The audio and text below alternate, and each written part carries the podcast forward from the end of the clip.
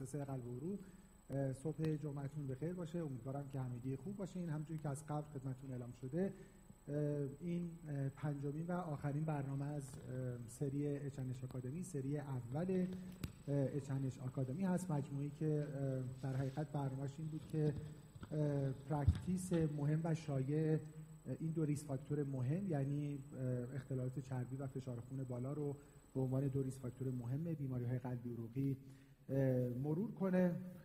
خب من هم عرض سلام دارم خدمت همکارانی که به صورت حضوری در خدمتشون هستیم هم همکارانی که در حقیقت audience آنلاین ما هستن. خب خیلی خوشحال هستیم دلمون تنگ شده برای دیدن همکاران از نزدیک خوشحالیم که یه خورده شرایط کووید stable تر شده. امیدواریم که بالاخره روز به روز بهتر شه خبرهای بهتر بشنویم و بتونیم بیشتر در خدمت همکاران از نزدیک باشیم و بالاخره خوب این گفتگوی نزدیک حتما جذابیت بیشتری خواهد داشت و برای ما هم بسیار لذت بخش. ضمن که خب البته در کنار همه ترخی هایی که این داستان کووید داشت این امکانم فراهم کرد که حالا معمولا برنامه حضوری اینجوری بود دکتر مهدی قنواتی که حالا یه تعداد این 100 نفر 200 نفر 300 نفر نهایتاً حدودا در حقیقت می‌تونستیم در خدمتشون باشیم تو برنامه های مختلف.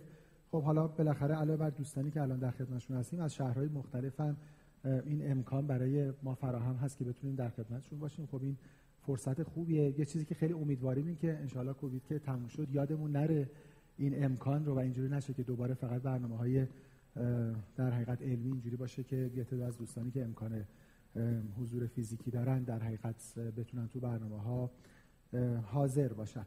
ضمن اینکه خب قرار هست که این سری H&H Academy حالا ضمن اینکه این در حقیقت دوره basic قرار ادامه پیدا بکنه ولی در کنارش در سری جدید به بخشی از practice advanced این دو بیماری یعنی hypertension و دیسلیپیدمی هم روش بحث بشه. خیلی ممنونم از همه تیمی که تو این مدت در حقیقت این کار رو همراهی کردن found کردن. یه تیم خیلی بزرگ علمی اجرایی و ضمن اینکه خب خیلی خیلی هم ممنونیم از میزبان محترم این برنامه کمپانی عبیدی که خب همه تلاششون کردن که تو این چند ماه این برنامه ها به خوبی اجرا بشه و نهایتا به practice بهتر و care بهتر بیماران کمک بکنه. خب برای من باعث افتخار هست که به روال جلسات گذشته در خدمت دو دوست و همکار بسیار محترم باشم. جناب آقای دکتر مجتبی ملک متخصص بیماریهای داخلی فوق تخصص بیماریهای قدرت و متابولیسم دکتر ملک سلام صبح جمعتون بخیر و خیلی متشکرم. متشکرم. من خدمت دوستان همکاران عرض سلام دارم. خوشحالم که امکان دیدار حضوری فراهم شد. همینجور دوستانی که ما را از طریق اینترنت فی می‌گیرن. ان که چند ساعتی که با هم هستیم اوقات مفید باشه. خیلی متشکرم. و جناب دکتر رضا قنواتی متخصص بیماری های قلب و عروق دو تا قنواتی از شما خیلی ممنونم. صبح جمعتون بخیر. خیلی ممنون از شما. ممنونم. خیلی خوشحالم از دیدار دوستانی که حالا حضوری در خدمتشون هستیم و دوستانی که آنلاین برنامه رو دنبال می‌کنن. امیدوارم که براشون مفید باشه. خیلی متشکرم. ما به روال جلسات گذشته برنامه‌مون اینجوری هست که case base هست. سه تا case خیلی typical که ما توی practice روزانه باش سر و کار داریم رو در حقیقت مطرح خواهیم کرد و نکات مهم practice رو review می‌کنیم.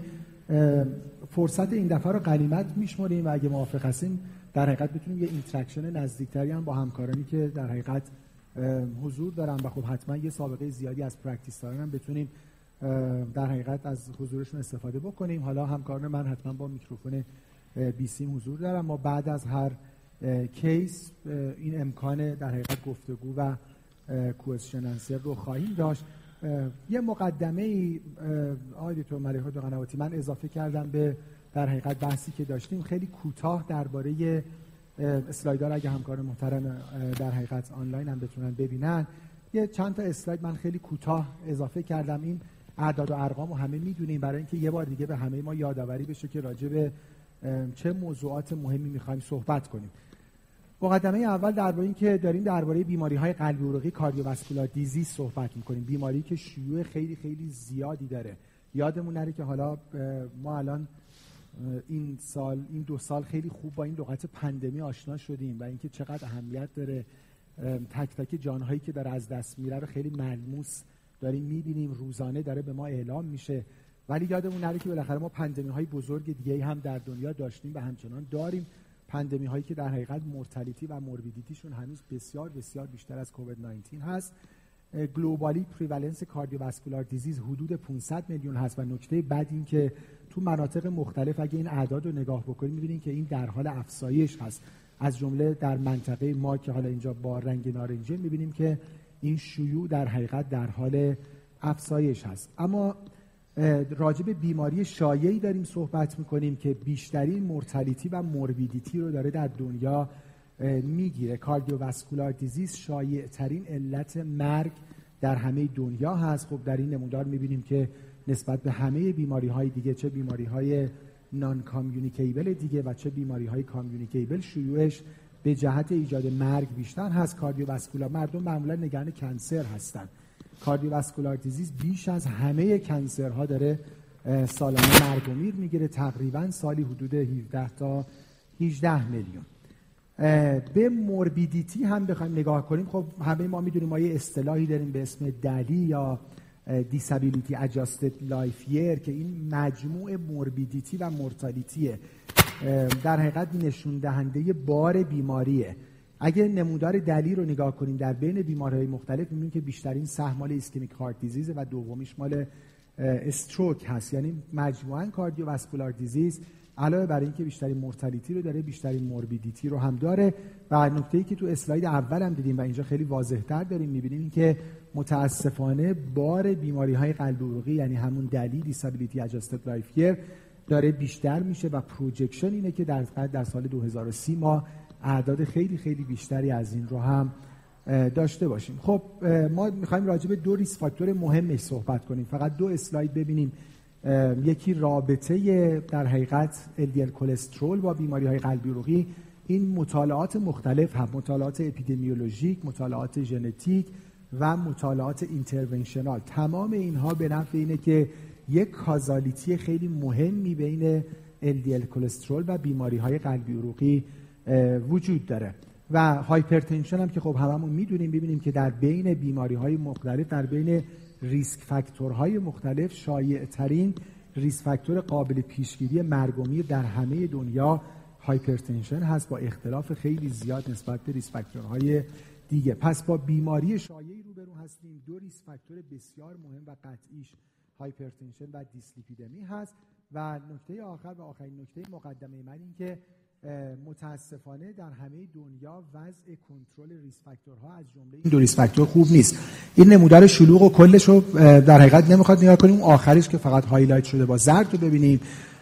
یعنی این cardiovascular health index score یه score ی هست که در حقیقت محاسبه می‌کنه که مجموع risk factor های قلبی عروقی چجوری کنترل شدن.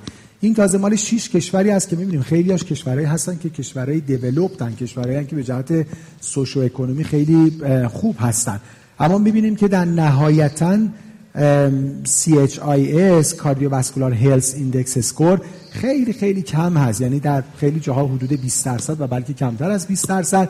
خب ما می‌دونیم که این در کشورهای developing و در کشورهایی که low income هستن مثل کشور ما خب این اعداد خیلی خیلی بیشتر disappointing هست.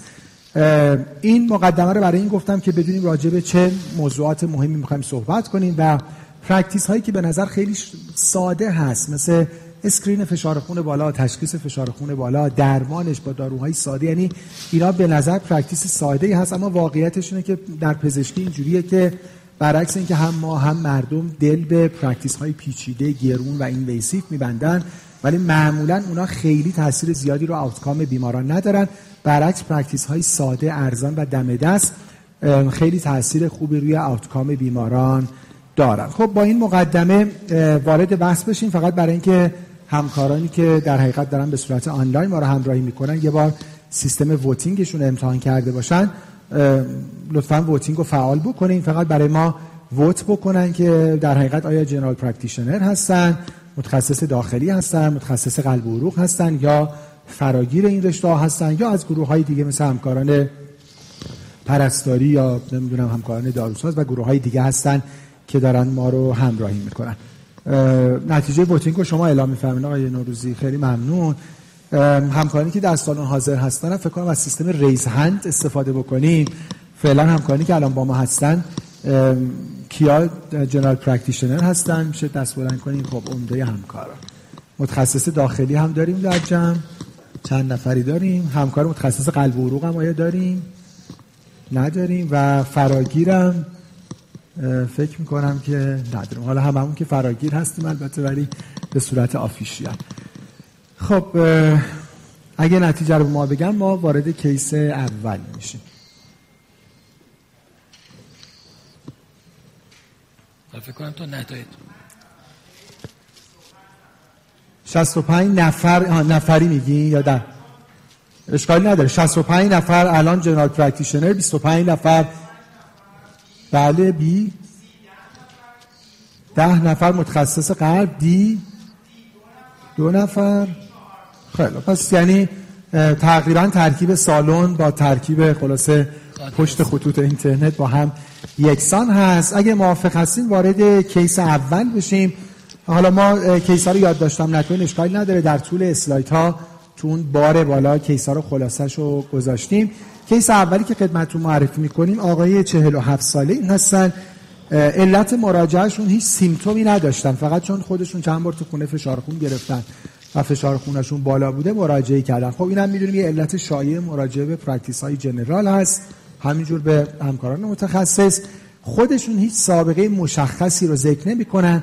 فقط smoker هستن cigarette smoker ن ده pack year و binge user الکل هم هستن. به این معنی که regular الکل مصرف نمی‌کنن. ولی خب خود binge using هم می‌دونیم. این هم جزء risk factor های مهم کسایی که حالا فقط نمی‌دونم مناسبتی نمی‌دونم عروسی مهمونی چیزی ولی مقدار زیاد مصرف می‌کنن.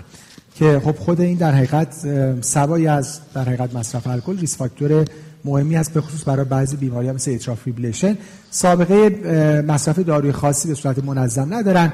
الان در office بیمار با یه وزن 98 کیلوگرم BMI 31 هست. یعنی در حقیقت در grade یک obesity هستن. فشارشون در office از دست راست 128 روی 86 و معاینه قلبی عروقی هم نکته خاصی نداره. یه سری آزمایش جدید با خودشون دارن. هموگلوبین کراتینین سدیم پتاسیم به نظر نرماله FBG کمی borderline ه یه A1C 5 3 دهم درصد دارن. بالاخره فعلا در category prediabetes یا diabetes نیستن. آزمایش چربیشون non-fasting بوده. ولی به هر صورت با یه total cholesterol 265 و یه TG 360 LDL بیمار LDL ایشون حالا بیمار که نمی‌دونم 145 و HDL شون هم 48 خب چند تا سوال با هم شروع بکنیم. اگه میکروفون هم الان دم دست باشه voting رو شروع بکنیم و همکارانم حالا هر کی دوست داره نظرشون رو بگن. فکر کنم اینجوری بهتر باشه. ما یه base ی از در حقیقت audience هم بتونیم داشته باشیم.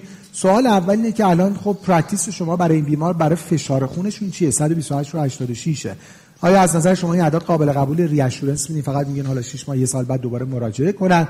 آیا ترجیح میدین عدد دو هفته دیگه تو office چک کنین هولتر ببندین یا اینکه بگیم بیمار خودش تو خونه یه مدت فشار اندازه گیری کنه و برای شما بیاره یا بفرسته؟ هم بلاد بشه ما اینجوری. voting رو شروع کنیم کسی از همکارا اگه لطف کنین با ما مشارکت کنین practice خودتون رو ممنون میشم. داوطلبی داریم. یعنی باشین دیگه هممون دکتریم دیگه و جمع خودمونی و بالاخره بفرمایین در office تون این بیمار چیکار می‌کنه خانم دکتر میکروفون میدین لطفا. نه بیا خودم توضیح بدین دیگه چه اشکالی داره خانم دکتر؟ یعنی منظورم بلند بلند فکر کنین دیگه الان مریض اومده office شما. پزشک عمومی هستین خانم دکتر. بله. فامیلی شریفتون هم بفرمایین دکتر میسمی هستم. خانم دکتر میسم بله تهران practice بله. خب بفرمایید خانم دکتر. من گزینه B رو میدم برای اینکه ریس فاکتوری چندانی نداشتن.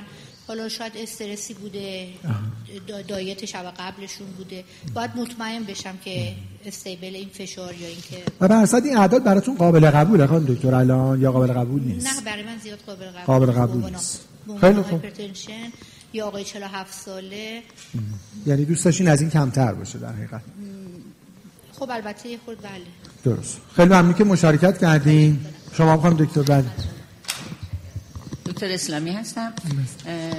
من که این بیمار رو به خاطر LDLش خیلی LDL رو نگه می‌داریم. نظر سوال بعد LDL بله. اصلا میکروفون دستگاهتون باشه. هایپرتنشنش کام می‌کنیم بله. روی بلاد پرشرش خب از اون گزینه خب می‌خوام یه تصمیم هم بگیرم. قاعدتا بله. این بیمار رو بیمار خوب ارزیابی نمی‌کنم.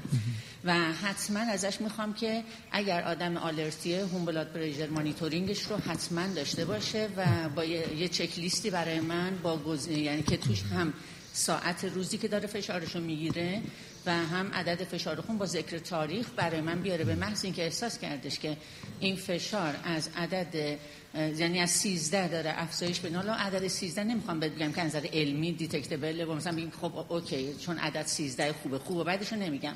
ولی هر تغییر غیر منظم فشار خون رو سریعا به office مراجعه بکنه و من ببینم در مرحله بعد چه کاری رو مثلا یعنی این عدد در شما قابل قبول نیست دیگه. نه عدد قابل خب. قبولی نیست. مرسی. تا همینجا رو داشته باشیم. به من نظر audience هم بفرمایید. آنلاین رو رفتیم درصد. A 14 درصد. B 30 درصد. C 16 درصد. D هم 40 درصد. فکر می‌کنم کار شما خود راحت تو قناتی هم نظر جمع خوب بود هم نظر آنلاین خوب بود. و بریم سر وقت practice LDL حالا این بیمار با این پروفایل یه LDL 145 دارن لطفا voting رو شروع بکنیم. practice شما چیه؟ که اولا میگین که بره اصلا lipid panel ش رو fasting چک کنه دوباره برگرده. یا اینکه نه فعلا بره lifestyle modification و 6 ماه بعد recheck کنه. همین الان برای بیمار 5 میلی گرم روزوستاتین یا 10 میلی گرم روزوستاتین یا 20 میلی گرم روزوستاتین شروع می‌کنیم. تا همکار ما vote می‌کنن یه نفرم به ما نظر بده ممنون میشم. میکروفون رو بس دیگه زحمت بکشین. خانم دکتر. خودتون هم معرفی بفرمایید هر کی صحبت ممنون دکتر مرعشی هستم. دکتر مرعشی. تامین اجتماعی گشتباره بله. روزوواستاتین رو 5 میلی گرم شروع می‌کنیم. با توجه به اعدادی که واضح نشون داده که کلسترول توتالش بالا بوده به خصوص LDLش 145 نظر من اینه که روزوواستاتین 5 ولی نه دوز بالا وقتی دوز کم روزوواستاتین بله با دوز پایین. و اگه سوالی بپرسم حالا اگه حدودی الان حضور ذهن دارین اگه مریض LDLش چند بود شما شروع نمی‌کردین؟ اگه یعنی کاتافی دارین یا فقط یه کامان سنس براتون؟ کلسترول زیر 200 آها به عدد کلسترول نگاه بله. می‌کنید و LDL هم زیر 110 آ زیر 110 خب مرسی که فرمودین. شما هم خواهم دکتر بله بفرمایید. اگر که از انتها بخوایم بیایم من LDL رو میارم و 90 می‌گیرم و خدمت ارز کنم که روزوواستاتین رو هم با توجه به اینکه ایشون هم درینک رو بالاخره مصرف داره و هم اسموکره با 20 شروع می‌کنم براش شما با دوز بالاش با دوز بالاش خیلی خوب خیلی متشکرم. بیمار رو از ذهن بردم نمی‌دونم سن اون بالا نوشته 47 سالشونه. آه 47 سال. بله فامیلی هیستوری دیگه هم نداشته. نه کل هیستوری خلاصه اون بالا نوشته خیلی ممنون خیلی متشکرم آدینس نظرشون؟ سی درصد نظرشونه که fasting چک کنن بله. سی و سه درصد بله. 19 درصد با خانم دکتر موافقن. بیام هم نداشتیم اصلا. خیلی خب تو سالن میشه با سیستم raise hand کیا بیمار رو میفرستن بره یه بار دیگه ناشتا پروفایل لیپیدش رو چک کنه و برگرده. اطلاعی داره. این non-fasting رو ازش نمیپذیریم. و فکر می‌کنم آخرین سوال این case بشه و بعد وارد مباحث بشیم. لطفا voting هم شروع بکنید. practice تون راجع به TG بیمار چی هست؟ باز میگیم بره fasting چک کنه برگرده. lifestyle modification و follow up الان برای ما جم فیبروزیل یا فنوفایبریت شروع می‌کنید. روزوستاتین یا اینکه امگا 3 برای بیمار. با این TG 360 شروع می‌کنید. از audience از همکارانی که حاضر هستن. آقای دکتر بهشون میکروفون می‌دید. بله. متشکرم. من ترکیب A و B رو در نظر می‌گیرم. هم repeat fasting ش رو دوباره میگم چک بکنه هم lifestyle ش رو بکنه. چون دوتاش با هم دیگه به نظر من ترکیب A و B آقای دکتر بله. تو fasting اگه همین عدد باشه درمان می‌کنم. عرض ادب با احترام سال زاده هستم من هم ای و بی رو در نظر می‌گیرم. تا 500 حتی من می‌تونم بگم که می‌تونم یه ذره صبر کنم. حتی عدد 500 هر که می‌بینید که همه این عدد 150 که می‌بینن مثلا حتی میشه 156 چشاشون به عنوان گرد میشه. ولی من میگم که خب نون و برنج و سیب زمینی ماکارونی می‌خواد محدود کنه لایف استیجش رو رایت کنه و تا 500 مقدار صبور میشن. ولی اون ور حتما رابطه واسطتون رو با 20 شروع با 10 شروع می‌کنه. و هر دو بزرگوار اگه فستینگ همین عددم بود آیتون مری فهمیدن بازم درمان دارویی شروع نمی‌کردن. نه دارو من حتی تا 500 من صبر سال. خیلی خیلی متشکرم از مشارکت هم خوب درون تنگ شده بود. به تو ملی. که آره صحبت بکنیم. شما چند شما بی رو خب و آدینس آنلاین؟ 26 درصد. 53 8 درصد. 10 درصد. 3 درصد. خب خیلی عالیه. تقریبا همگون داریم میریم جلو. و فکر کنم کار شما خود راحت باشه. و این قسمت می‌تونیم با سرعت بیشتری بریم. خیلی خب این کیس رو با هم شروع می‌کنیم و نکات مختلفش رو با شما شروع کنیم. آقای دکتر ملک بحث دیسلیپیدمی الان یه خود راجب تشخیص نکاتی گفته شد. آیا نیاز به fasting non-fasting اصلا یه بار کافیه؟ چند بار؟ چجوری follow کنیم بیمار رو یه خود نکات کلی تشخیص screening رو بفرمایید تا بعد وارد بحث درمان من مجددا عرض سلام دارم خدمت دوستان. ما کلا سوالی اول اینه که از ما کی بریم مریضامون رو screen کنیم. چیزی که حالا توصیه میشه تو guideline های مختلف کشورهای مختلف متفاوته. ولی بیشتر guideline های آمریکایی توصیهشون از 20 سالگی. یعنی همه افرادی که بالای 20 سال هستن باید پروفایل چربیشون چک شه. نکته مهمی که شاید جدید باشه برای همه ما اینه که دیگه لازم نیست برای screening fasting داشته باشید. یعنی fasting خیلی تاثیری رو لول های چربی نداره. این این نکته خیلی مهم هست. تنها جایی که لازم هستش ما fasting اندازه گیری کنیم الزاما یکی در بحث سابقه familial premature cardiovascular disease ه ما در یه فردی می‌خوایم عددها رو label کنیم بهتره که fasting اندازه گیری شه. و همین اگر LDL ما زیر 70 باشه شاید لازم باشه که مستقیم LDL اندازه گیری شه ولی در مورد fasting لازم نیست. این از این نظر میگم که خب خیلی از آزمایشگاه دیدید که مریض رو برمیگردونن با 14 ساعت ناشتا باشید و مسائل این دستی. در نتیجه چون اکثرا با قند اندازه گیری می‌کنیم ما معمولا تو screening تون در نتیجه به بیماراتون بگید شب شامشون رو بخورن صبح برن آزمایش بدن. اصلا یعنی ساعت یعنی بین 8 ساعت تا 10 ساعت ناشتایی که بیشتر تارگتمون قنده برای بحث لیپید هم کفایت می‌کنه. معمولا خیلی آز... خیلی وقتا مریضا اصلا آزمایششون عقب میندازن. یه ما دو ما نمیرن به این واسطه که نشد دیگه ناشتایی پیش نیامد من نرفتم. و به خاطر همین concept خیلی fasting در داستان تغییر زیادی رو ایجاد نمی‌کنه. خب اگر اسلاید بعدی رو من داشته باشم ممنون میشم. بس ما گفتیم پس fasting plasma lipid رو ما بیشتر تو بحث premature تاکید داریم که باید انجام بشه. اینکه هر چند وقت تستشن اگر مریضی رو label کردید باید درمان بگیره. با هم جلوتر صحبت می‌کنیم که کجاها اصلا چجوری درمان رو تصمیم می‌گیریم. ولی اگه label کردید درمان بگیره خوبه که یه بار دیگه تکرار بشه حتما. با فاصله یک تا دوازده هفته حالا مثلا دو ماه بعد تکرار کنه. و اگر درمان رو شروع کردید تا به target دوباره target رو برای دیگه تعریف می‌کنیم جلوتر. تا به target برسه هر دو ماه هر هشت هفته تکرار می‌کنیم تا به target برسیم.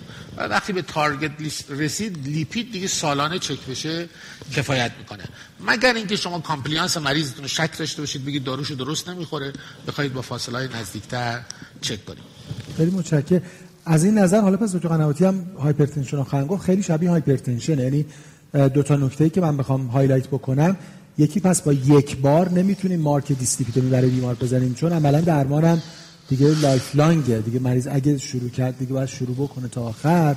حتما باید یه بار دیگه هم چک بکنیم. و نکته دیگه هم که شبیه hypertension این که follow-up توش مهمه. یعنی fire and escape نیست که ما مثلا یه استاتین بدیم و بعد دیگه بگیم حالا دیگه همین تمام.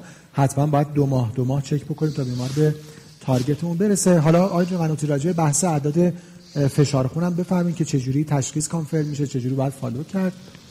خب حالا بازم من سلام عرض می‌کنم خدمت حضار و همراهانی که آنلاین با ما هستن. سوالات رو فکر کنم خیلی خوب همکاران جواب دادن. حالا همکاران حاضر هم همکارانی که آنلاین برنامه رو دنبال می‌کردن. تغییر در تعریف فشار خون رو همه می‌دونیم که سه چهار سال اخیر ترشولد تشخیص فشار خون از 140 روی 90 به 130 روی 80 رسید. شاید اهمیت این که چرا این اتفاق افتاد خیلی بهمون کمک بکنه برای اینکه بدونیم چرا باید در ادامه دقت بیشتری داشته باشیم. مطالعات زیادی نشون دادن که اعداد فشار خون هرچی پایین تر باشه بهتره. در گذشته ما یه یوکر یا جی کروی رو در مورد فشار خون برامون مطرح بود. می‌گفتیم که وقتی فشار خیلی پایین بیاد ریسک بیمار افزایش پیدا می‌کنه و نگرانی از اون باعث می‌شد که خیلی ترند به سمت کاهش فشار نباشه.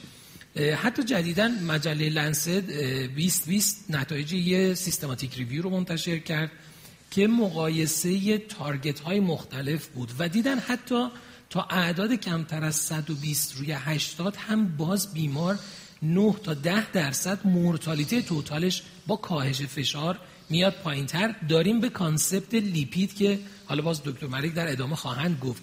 the lower the better ه یعنی هر چی پایین تر بهتر. در فشار هم داریم به سمت همین concept میریم. مطالعات background هم نشون داد که چه در risk category های مختلف. یعنی بیماری که primary prevention بیماری که secondary prevention بیماری که ischemic heart disease داره یا نداره در همه این زیرگروه ها بیمار از فشار پایینتر سود می‌بره. و اون نگرانی های قدیمی که داشتیم خیلی کمتر شد. باز مطالعات نشون دادن که حتی intensive blood pressure lowering هم جدیدترین مطالعه مطالعه بود که در کنگره ESC برای سالمندان منتشر شد. target کمتر از 130 رو با کمتر از 150 که در گذشته خیلی رایج بود مقایسه کردن. در اونا هم دیدن فوایدش بسیار زیاده براشون بدون اینکه عوارض حالا از renal shutdown و acute renal failure گرفته تا falling تا همه اینا رو اونقدر افزایش نمیده و سودش برای بیمار سود mortality است. یعنی MI رو کم می‌کنه stroke رو کم می‌کنه در حالی که ممکنه حالا یکی دو تا اپیزود مثلا بیمار حالت سرگیجه داشته باشه. همه این موارد نتیجه رو به اینجا رسوند که target های blood pressure خیلی پایین تر اومد. نکته مهمی که باز تفاوت guideline جدید با guideline قبلی بود و همکاران همه هم تاکید داشتن اینکه دیگه تشخیص فشار خون برخلاف گذشته با یه بار اندازه گیری و اونم توی مطب دیگه مسجل نمیشه. ما فشار خون رو در مطب در follow ها یا در هر ویزیت باید بگیریم که وضعیت بیمار رو داشته باشیم. ولی همونطور که تو این شکل هم می‌بینید ما چهار حالت مختلف داریم برای فشار های داخل مطب و فشار های خارج از مطب که اگر هر دو نرمال باشن بیمار normotensive ه اگه هر دو بالا باشن بیمار hypertensive ه دو حالتی هم که از گذشته میشناختیم. یکی بیمارانی که در مطب فشارشون نرماله ولی خارج از مطب فشار بالا دارن که به عنوان masked hypertension شناخته میشن. اینا یه ذره mortality شون به نسبت بیماران overt hypertension کمتره ولی باز mortality significantly بالاتری دارن و نهایتا بیماران white coat که خیلی زیاد هم می‌بینیم. توی مطب فشارها بالاست و خارج از مطب فشارها نرماله. به این علت guideline توصیه کرد که دیگه از این به بعد برای تشخیص برای پایش درمان و برای اضافه کردن دارو مبنا فشار خون خارج از مطبه.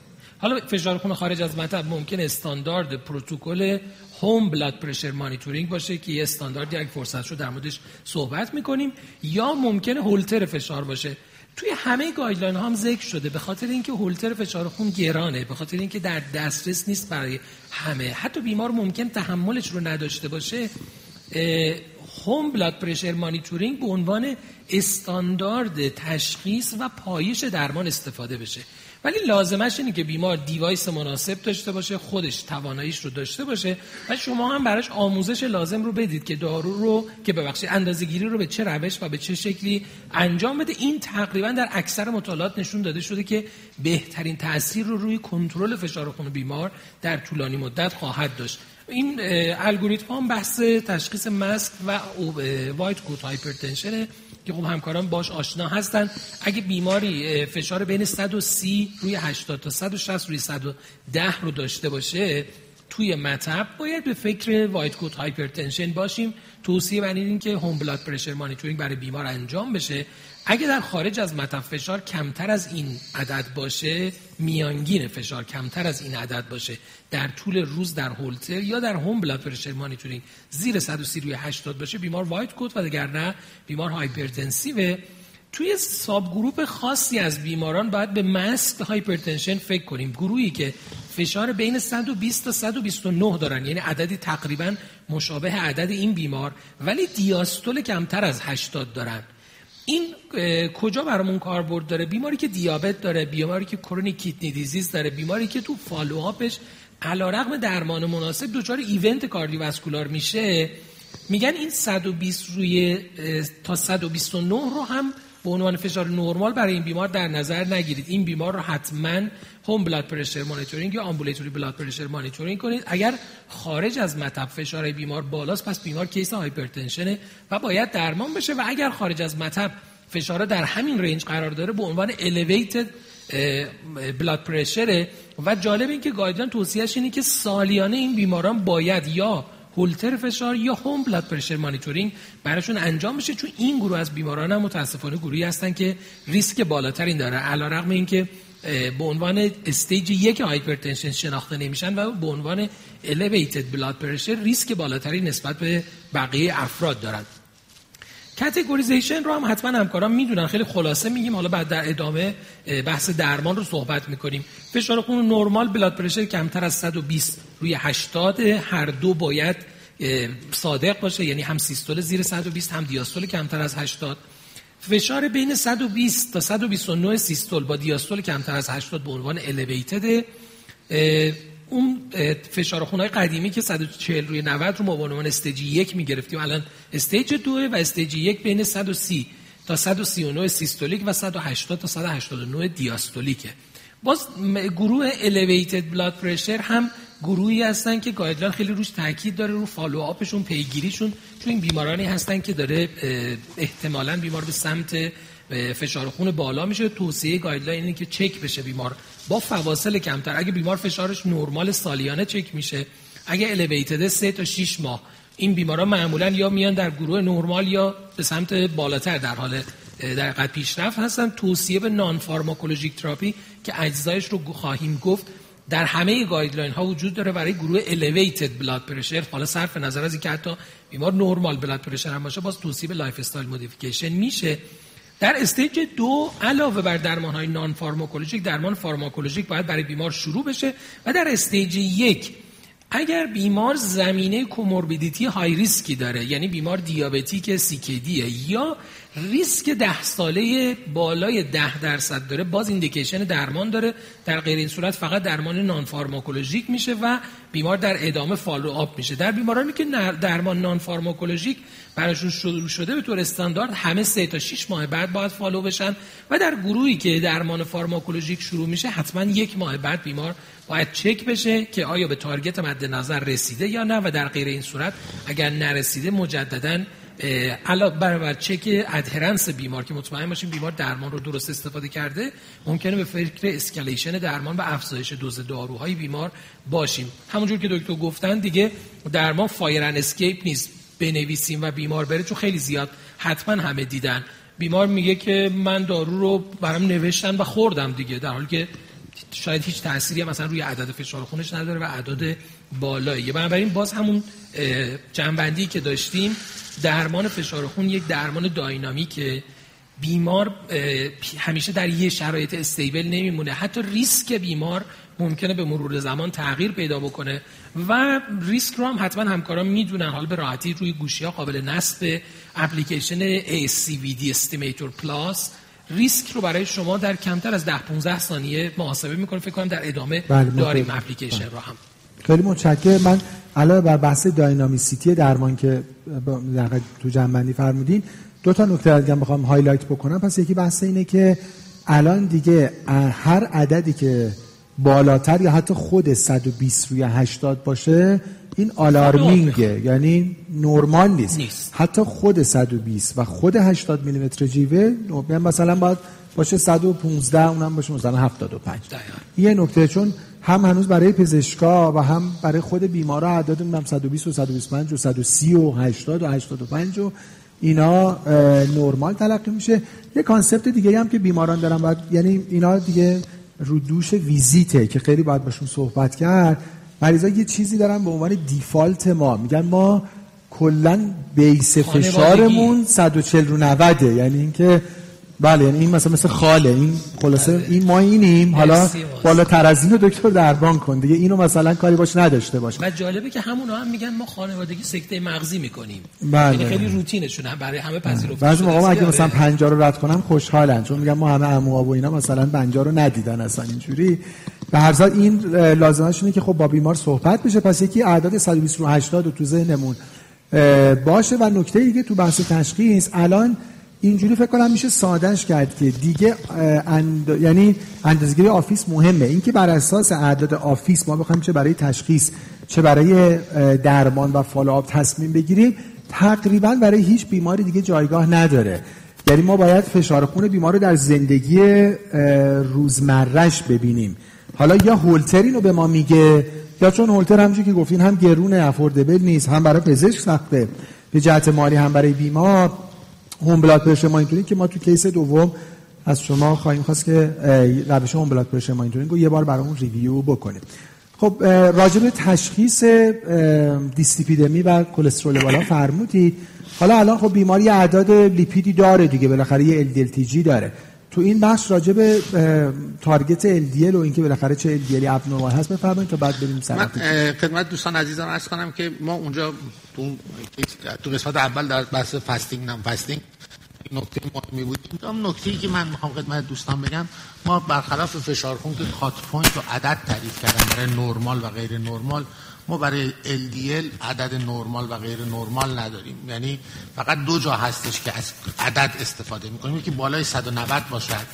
این باید درمان بگیره LDL بالای 190 باید درمان بگیره. و اگر بیمار سابقه premature cardiovascular disease دارد بالای 160 باید درمان بگیره. فقط در این دو جا است که از cut point استفاده می‌کنیم. دیگه غیر از اون باید ریسک رو در مریض محاسبه کنیم. یعنی مبنای اینکه یه LDL یعنی اینکه بگیم این LDL 147 نرمال است نرمال نیست هیچ insight ی نداریم. ممکن است اصلا درمان نخواد ممکن است درمان بخواد. ریسک رو باید محاسبه کنیم. در ما برای اینکه خیلی ساده کنیم مریضامون رو چهار گروه می‌کنیم. آیا بیمار ما بیماری قلبی عروقی در حال حاضر داره؟ سابقه MI unstable angina stent آنژیوپلاستی اگر اینها داره دیگه تو category prevention secondary قرار می‌گیره. با هر لول لیپیدی باید دارو بخوره. در نتیجه بس دیگه اونجا عدد نرمال نداریم. یعنی باید بریم بگیم دارو بگیره بعد حالا cut point داریم که چقدر پایین بیاریم. دومین گروه بالای 190 هست. گفتیم بالای 190 هم همه باید درمان بگیرن. خب اون گروه سوم دیابتی هستن. بالای 40 سال همه باید درمان بگیرن. اصلا کاری نداریم. ال 80 180 120 در نتیجه پس تصمیم گیری ما بر مبنای ریسک. دیابتی high risk هم باید بگیرن. بیمار سابقه بیماری قلبی و عروقی دارن باید دارو بگیرن. بالای 190 هم باید دارو بگیرن. و حالا اگه مریض من دیابتی نیست بالای 190 نیست. این case. و سابقه بیماری قلبی و عروقی هم ندارد.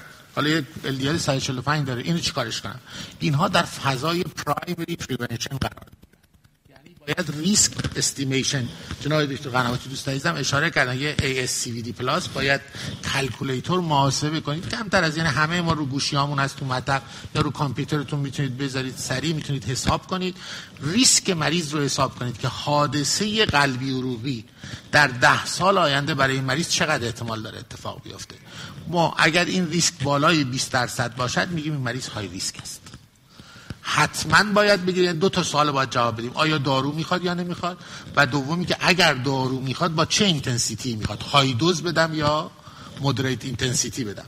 در اگر بالای 20 درصد است دارو می‌خواد و مثل مثل مریض مریضی که سابقه قلبی رو داره و باید high intensity هم بدید با دوز بالا هم بدید. اگر بالای 20 درصد هست اگر کمتر از 5 درصد هست این ریسک این مریض low risk است فقط lifestyle intervention می‌خواد.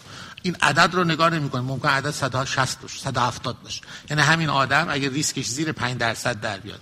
سابقه premature cardiovascular disease تو خانوادهش نداشته باشه با عدد LDL 170 هم درمان نمی‌خواد. یعنی فقط lifestyle intensification می‌خواد. intervention می‌خواد. ریسک بین 7 تا 20 درصد رو ما moderate risk می‌گیریم و moderate intensity استاتین میده. یعنی با دوز به اصطلاح متوسط به مریض میدیم که در مورد این دوزها جلوتر صحبت می‌کنیم. در نتیجه شما اگر ریسک ما moderate شود باید استاتین بگیرد و moderate یک باید بگیره دو باید moderate intensity بگیره بین پنج تا هفت و نیم به risk enhancer ا نگاه می‌کنیم. آیا مریض ریسک های دیگه ای دارد که این مریض رو پرخطر کنه برای حوادث قلبی عروقی؟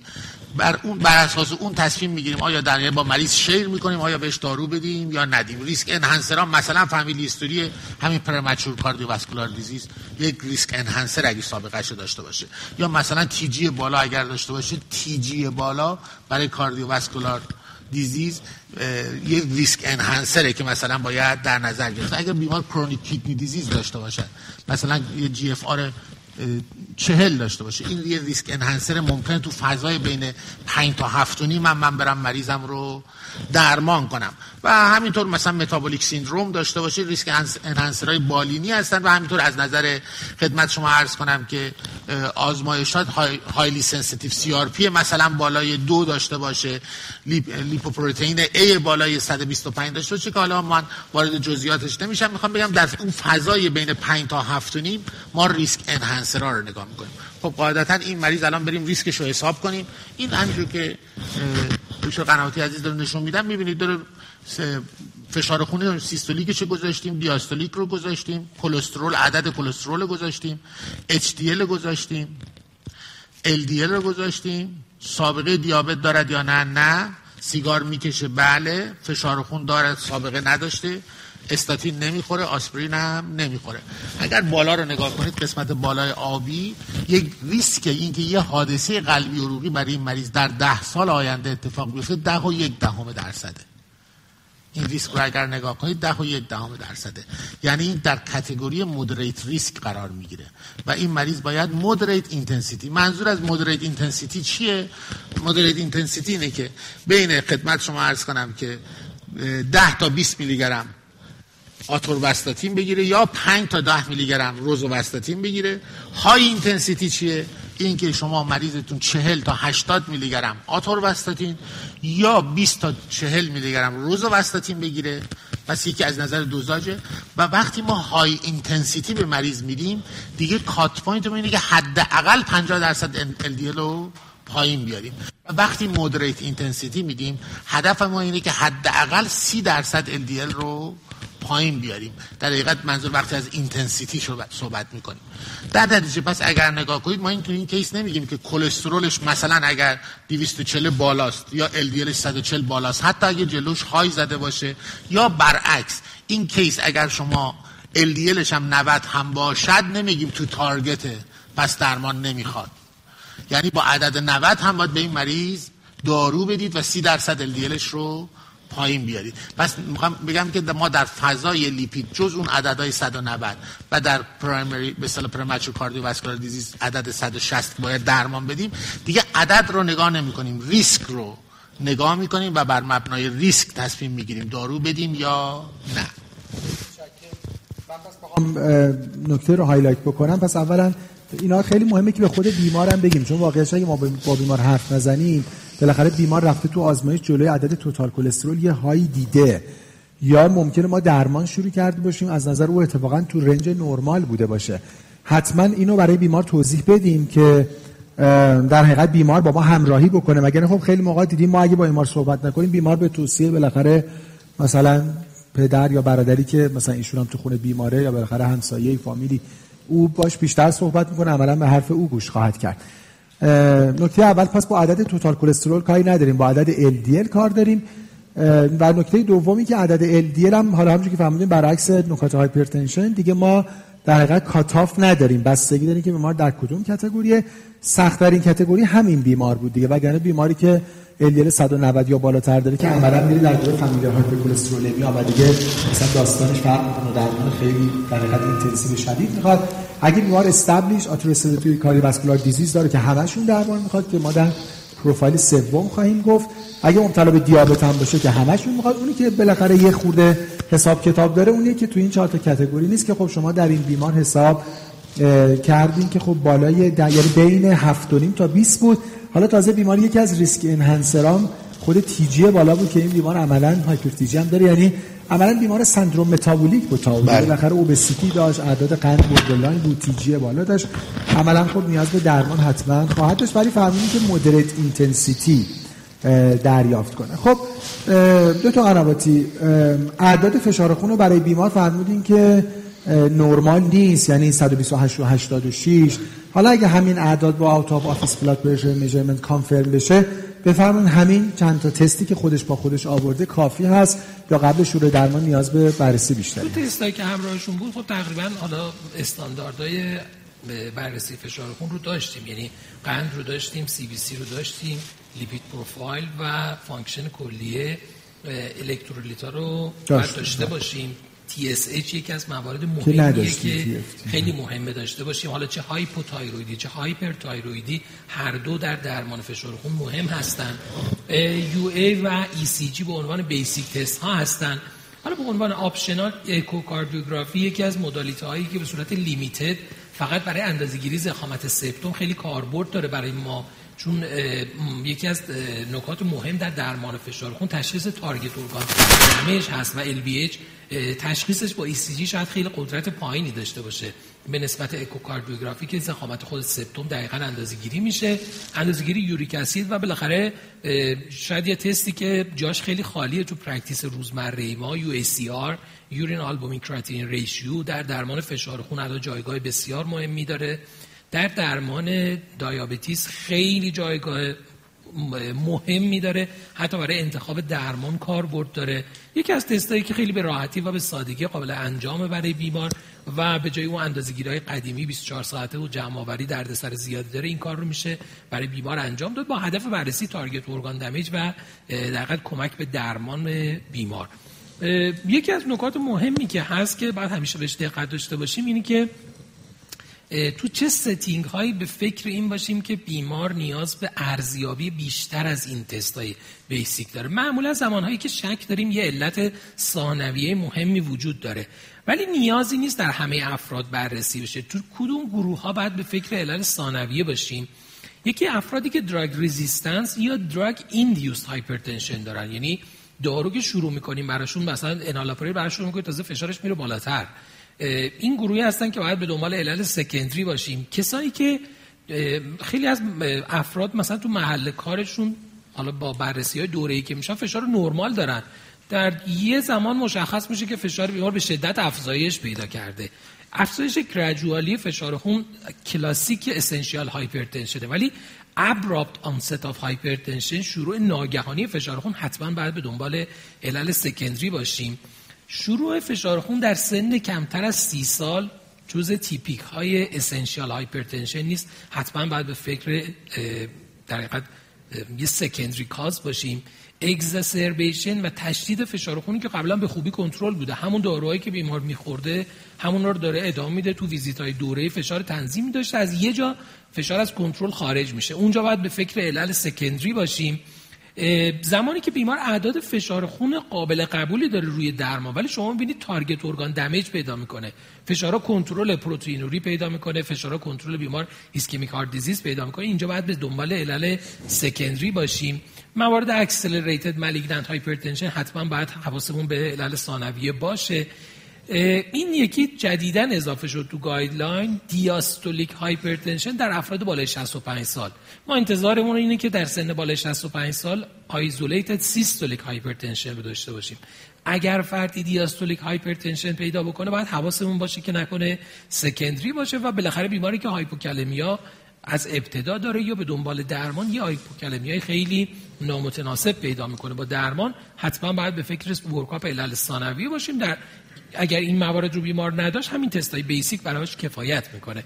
این جدول هم شاید یه ذره کلیتر توضیح داده. موارد primary hypertension معمولا بیمارانی هستند که lifestyle مناسبی ندارن سابقه خانوادگی فشار خون بالا دارن و فشارشون به تدریج افزایش پیدا می‌کنه. اضافه وزن دارن رژیم غذایی پرنمکی دارن. این موارد رو داره بیمار. خب این جز بیماران essential hypertension ه ولی در بقیه این موارد باید به فکر secondary باشیم. معمولا هر کدومشون یه clue ی خاص خودشون رو دارن که حالا شاید بحث خیلی طولانی بشه اگه بخوایم در مورد یک به یکشون صحبت بکنیم. خیلی ممنون. و این بیمارم قاعدتا پس دیگه نیازی به ورکاپ از نظر بله. علل سکندری نداره. یه تی اف تی عملا بیمار کم داشته نوار قلب.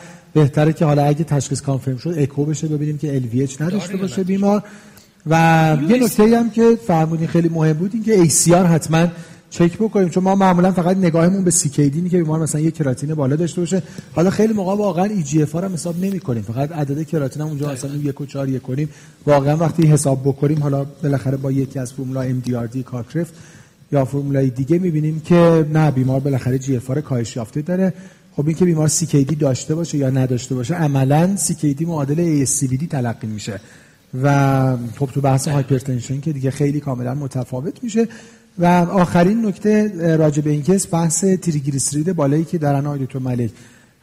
بیشتر از اینکه بیمارا حالا تو practice اینجوریه بیشتر از اینکه به استاتین علاقه داشته باشن تو کیسه دارویشون به جنفیبروزیل علاقه دارن. یعنی اونو واقعا خیلی سخت میشه. اون یه 300 میلی گرم جنفیبروزیل از توی کیسه داروی بیمار حذف کرد. بله. در حقیقت دوستان تو این قسمت خیلی مفصل و خوب اشاره کردن. اولا به کی میگیم hyper TG داره؟ اگر تریگلیسیرید بالای 150 داشته باشه بعد از 4 تا 12 هفته life به اصطلاح intervention lifestyle ش رو رعایت کرده باشه. و علل secondary رو کنار گذاشته باشیم. مثلا اگه الکل زیاد مصرف کنه دیابتی هایپوتیروییدی داره. اگر اینا رو همه کنار گذاشتیم و lifestyle ش هم انجام داد بالای 150 بود این میشه persistent hyper TG داره این یه نکته. دومی که آیا این دارو می‌خواد یا نمی‌خواد؟ اینو باید توجه داشته باشیم که خب قاعدتا گفتیم باید ببریم و بعد از lifestyle تکرار کنیم و همه این داستان ها ببینیم دارو می‌خواد یا نمی‌خواد.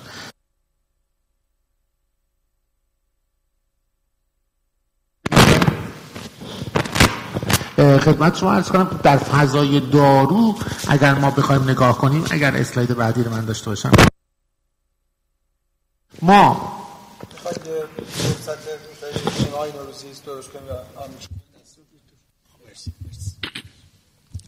در حقیقت core درمان hyper TG lifestyle intervention هستش.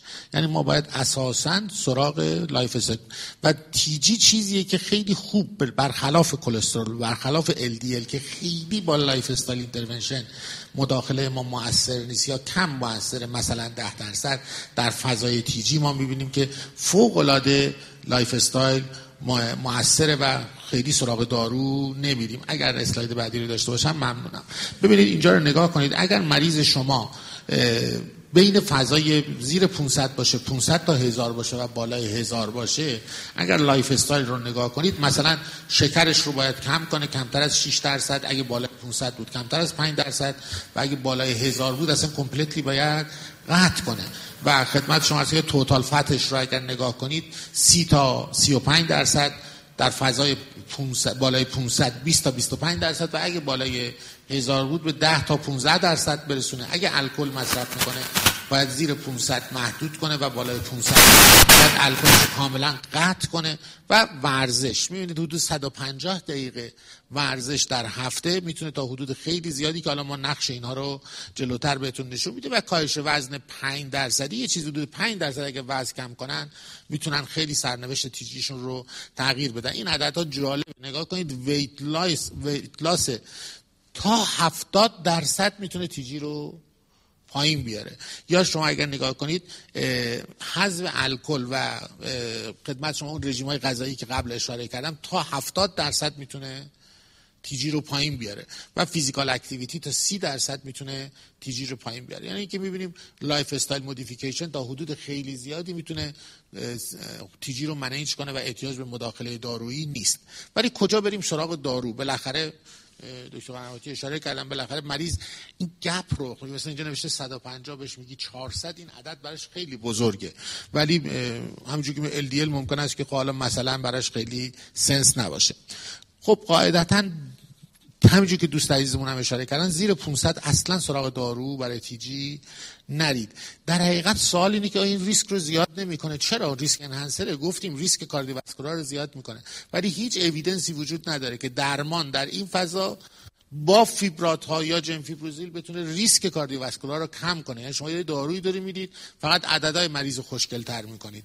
مریض خوشحاله. عددش 400 بوده میشه 150 بدون اینکه نفعی ببره و تازه ریسک عوارض دارویی رو به مریض تحمیل می‌کنید. برای مریضی که معمولا polypharmacy ه داره کلی دارو می‌خوره. برای لیپید و فشار رو نمی‌دونم قند و احیانا پس در فضای زیر 500 ما درمان نمیدیم و همین صحبت هایی که با هم دیگه کردیم. ولی میریم ریسک گفتیم risk enhancer ه. میریم ریسک مریض رو حساب می‌کنیم. اگر ریسک مریض در همون category که با هم دیگه حساب کرده بودیم ریسک مریض بالای به اصطلاح 5 درصد باشد میریم بهش استاتین میدیم. گفتیم دیگه اونجا تقسیم بندی کردیم گفتیم بین بالای هفت که moderate risk بود بین 5 تا هفت گفتیم که risk enhancer ا رو نگاه می‌کنیم. TG ش بالاست. بالای 5 درصد هم ریسک دارد. TG risk enhancer ه. می‌خواید ریسک رو کم کنید دیگه. بهش استاتین بدید. بهش استاتین بدید ریسک کم میشه. با دادن جم فیبروزیل ریسک رو کم نمی‌کنیم. فقط عددا رو خوشگلتر می‌کنیم. پس در فضای بالای 500 زیر 500 ریسک رو محاسبه می‌کنیم. اگر ریسک بالای 5 درصد داشتیم درمان استاتین به مریض میدیم میریم جلوتر. اگه بین 500 تا 1000 بود چی؟ هنوزم همینه. بالای 500 تا 1000 هم شما درمان اساسیتون lifestyle modification ه. دوباره ریسک رو حساب کنید. اگر بالای 5 درصده بازم استاتین بدید. اگر با استاتین زیر مریض شما به target تون که LDL باید برسه ولی اگر TG تون همچنان با lifestyle modification و استاتینی که دریافت می‌کنه هنوز بالای 500 هست می‌تونید فیبرات رو consider کنید. و اگر بالای هزار بود شما در خط اول درمان فیبرات ها رو برای جلوگیری از پانکراتیت نه با concept cardiovascular disease برای مریض ممکن است در خط اول علاوه بر lifestyle modification و management علل ثانویه فیبرات رو اضافه کنیم. پس اونجایی که حتما در خط اول میدیم بالای هزار هست. بین هزار تا 500 lifestyle استاتین اگر ریسک بالای 5 درصد داشتیم و اگر نیومد زیر 500 فیبرات رو add می‌تونیم بکنیم و زیر 500 که اساسا سراغ درمان دارویی برای TG نمیریم و فقط اگر ریسک بالای 5 درصد داشت به مریض استاتین میدیم به اضافه lifestyle modification. پس یعنی جمع‌بندی که بیشتر بیمارانی که تو آزمایش عدد تریگلیسیرید بالا دارن نیاز به درمان برای hyper TG درمان دارویی ندارن. تو این guideline 2021 در حقیقت prevention ESC هم در حقیقت این اعداد اصلا 800 900 قرار داد. الان تو این guideline هم اعداد هزار یعنی این اعداد بالای 800 900 هزاره که ما نگران پانکراتیت هستیم. زیرش واقعا بیشتر نگران خود قلبیم ولی نگران خود قلب هستیم. اولا ریسک حساب می‌کنیم و با استاتین به قلب کمک می‌کنیم. و یه take home message خیلی مهمه دیگه میگه به نظرم این اعداد ارقام و آدم می‌تونه واقعا جدول ساده ای درست کنه در اختیار خود بیمارم قرار بده. ببین اگه شما نگران TG ه 400 هم هستین و این می‌خواد می‌خواین بیاد پایین خیلی مهمتر از دارو اینکه شما مصرف کربوهیدرات رو محدود بکنین کمک می‌کنه یا وزن کم کنین یا ورزش داشته باشین. یا حالا بیمار الکل مصرف می‌کنه الکلش رو حالا کم بکنه قطع بکنه. خب خیلی خیلی موثره. خیلی متشکر ما این بیمار پس با هم جنبندی بکنیم و بعد یه 7 8 دقیقه می‌تونیم تو سالن باشیم و همکاران در حقیقت نکاتشون راجع به کیس بفرمان. یا اگه سوالی هست راجع به کیس. پس ما یه آقای 47 ساله داشتیم ما هم مرور بکنیم. smoker بودن binge user الکل بودن. grade یک obesity داشتن. یه فشار 128 روی 86 میلیمتر جیوه LDL 145 و TG 360 مهمترین نکته برای اعداد مختلف abnormal این بیمار strong advice و پلان برای lifestyle modification ه نه فقط توصیه برای بیمار پلن هم داشته باشیم. یعنی خب حالا وزن کم کن چی کار کنه؟ بالاخره یا خودمون بلدیم یا حتما بیمار رو ارجاع بدیم. بالاخره به یه dietitian registered ی که در تیم ما هست یا بالاخره با ما connect به بیمار کمک بکنه که بیمار وزن کم بکنه. خب می‌دونید globally هم خیلی یعنی rough بخوایم صحبت بکنیم. پلنمون اینه که در سه ماه آینده به بیمار بگیم پنج درصد وزن کم بکنه. اگر الان بیمار مثلا 100 کیلو بگیم مثلا سه ماه دیگه کم دیگر می‌بینید 5 کیلو وزن کم کرده باشین ولی در حد توصیه اخلاقی نباشه که دفعه بعدم بیمار بیاد شرمنده. ما باز بگیم که شما که باز همون قدی که اونم مثلا خجالت بکشه یعنی بالاخره باید برای بیمار برنامه داشته باشیم مثل اعداد فشار خون. regular exercise که اینم باید برای بیمار نسخه داشته باشیم. یعنی برای ورزش بیمارم ما باید prescription داشته باشیم که حالا اینا مباحث جداگونه. یه diet optimum ی که راجبش صحبت شد بحث این که سیگارشون رو کاملا قطع کنن. دکتر قنواتی در case بعد اعداد مربوط به اثر lifestyle modification رو اعداد فشار رو خواهند گفت. ولی بیمار اگه فقط سیگارشون رو ترک بکنن بی تردید اعدادشون به اعداد نرمال برخواهد گشت. و نهایتا هم restriction الکل یا اینکه کامل قطع کنن. اون اعداد فشار خون رو برای اینکه confirm کنیم؟ آیا بیمار hypertensive هست یا نیست؟ out of office blood pressure measurement می‌خواد. حالا یا هولتر فشار خون ambulatory blood pressure monitoring یا home blood pressure monitoring اگه hypertension confirm شد این اعداد همونجوری که دکتر قنواتی گفتن بالاخره در stage یک hypertension هست و با توجه به اینکه ریسک قلبی عروقی بیماران بالای 10 درصد نیاز به درمان دارویی بیمار خواهد داشت ما الان نمی‌دونیم. حتما TFT می‌خوایم urine ACR می‌خوایم uric acid می‌خوایم ECG می‌خوایم و اکو از بیمار می‌خوایم. به جهت lipid profile هم خب بیمار در حقیقت در primary prevention یعنی apparently healthy ه و با توجه به اینکه ریسک بالای 7.5 درصد داره حتما نیاز به استاتین داره. به شرط اینکه البته یه بار فرمودین confirm شده باشه حدود دو ماه بعد که خب یه moderate intensity استاتین بیمار نیاز داره. حالا 5 تا 10 میلی گرم مثلا روزواستاتین که توی گزینه های ما بود به جهت TG هم همینجور. این جمع‌بندی راجع به بیمار با توجه به مباحثی که همکاران گفتن. تو این case اگه سوالی هست بفرمایید case بعدی ما بیمار مبتلا به دیابت منظورم سوالا می‌تونیم اونجا نگه داریم case سوممون هم مریضی که CABG شده سابقه یعنی ASCVD داشته. و سالمندم هستن. خب میکروفون در اختیار همکارمون لطفا بذاریم لطفا سوالشون بپرسن. ASCVD risk estimator تقریبا الان تو درمان دیابت درمان فشار خون چربی آقای دکتر ملک هم تایید بفرمایند یه جایگاه اساسی داره. یعنی تو درمان این سه تا بیماری دیابت فشار و چربی اتوماتیک وار مجبوریم دی ریسک واسه بیمار حساب بکنیم. در تصمیم گیری های ما در لیول های مختلف کاربرد داره. ولی شاید بعد از چند بار استفاده کردن یا با محاسبه کردنش برای بیماران روزمره خودتون. بالاخره من الان این هفته نشستم کلینیک اگه بخوام جمع بندی کنم بیمارام رو شاید بتونم سه تا بیمار مشخص رو به عنوان میانگین بیمارام در نظر بگیرم. می‌تونم سه تا ASCVD risk score برای اینا داشته باشم. یعنی من خودم از نظر ذهنی الان تو ذهنم این عدد هست که مثلا بیماری که فشاراش زیر 120 روی 80 و مثلا سنش هم کمتر از مثلا 50 55 ساله سیگارم نمی‌کشه اتوماتیک ریسکش کمتر از 5 درصده. یعنی حتی خیلی از مواقع می‌تونید اینا رو واسه خودتون پروفایل ها رو چک کرده داشته باشید. اگر نمی‌خواید هر دفعه برای همه حساب بکنید حدودی بدونید که این بیماری که دیدم به کدوم category نزدیکه و چه مواردی که borderline هستن رو یک به یک حساب کنید. اگرچه که منطقی اینه که برای یک به یک بیماران حساب بشه. ولی تو practice روزمره بالاخره مجبوریم یه جزئی این رو لحاظ کنیم که وقت ما محدود زمان محدوده. و شرایط خاصی که ویزیت توی کشور ما داره شاید امکان این که برای یک به یک بیماران محاسبه بشه نیست. ولی یه تخمینی داشته باشیم. مثلا بیمار بالای 60 ساله سیگاره هر جوری سی وی رو حساب بکنید ریسکش بالاست. خیلی اصلا من در تکمیل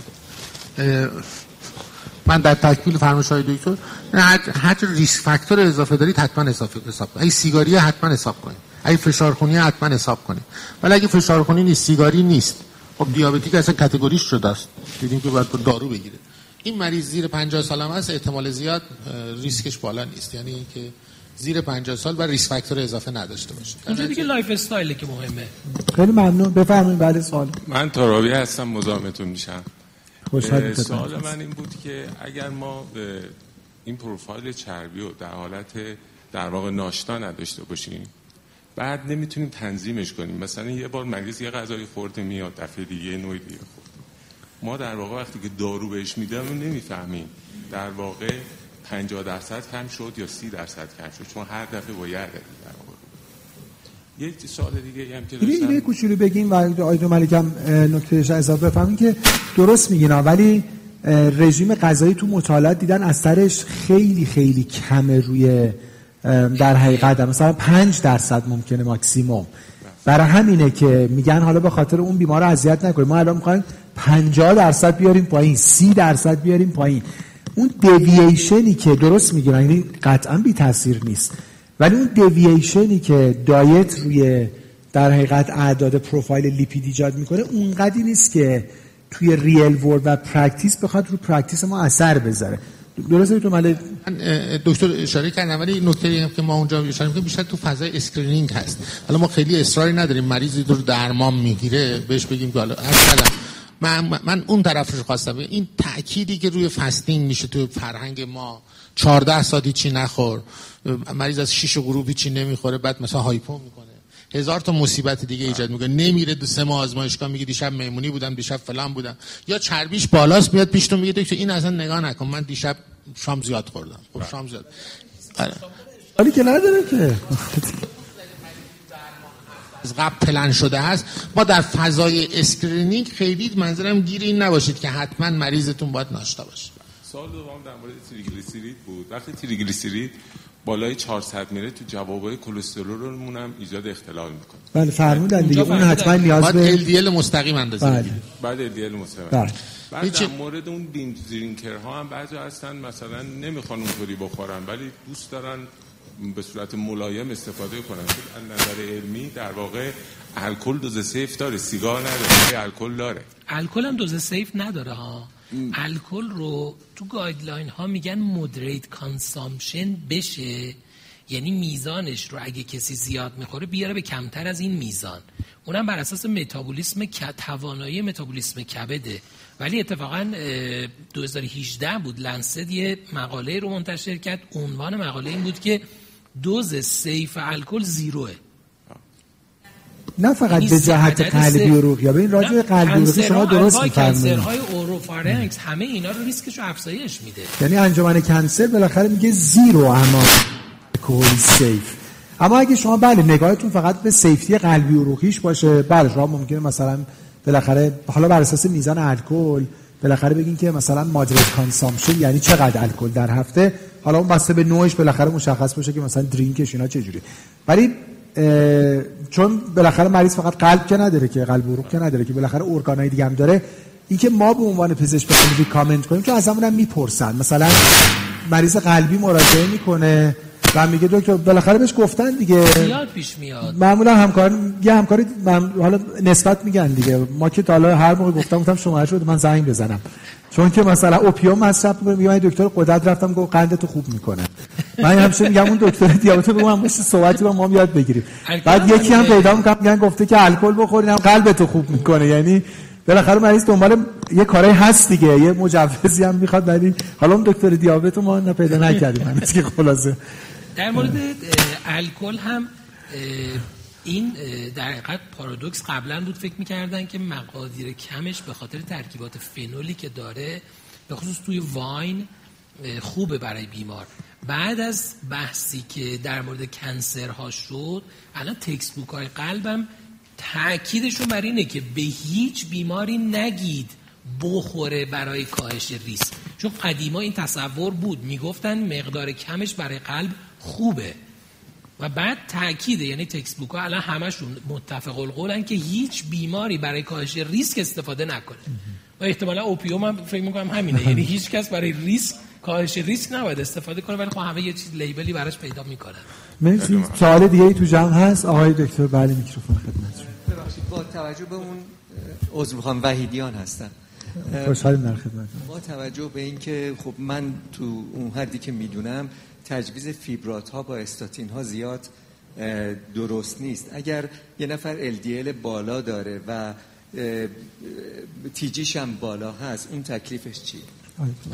خدمت این منع مصرف نداره. ببینید همینجوری گفتید ریسک مثلا عوارض رو combination استاتین ها و فیبرات افزایش میدن. در نتیجه ولی در همین فضایی که گفتیم مشکل اینه که شما اکثر بیماران شما که فیبرات می‌گیرن indication ندارن. اگر مریض شما بالای هزار هست هم استاتین باید بگیره و هم فنوفیبرات باید بگیره هیچ contraindication ی نداره. ولی یک کوچولو ریسک ممکن است بیشتر شود. ولی contraindication ی وجود نداره نه منع مصرفی وجود نداره.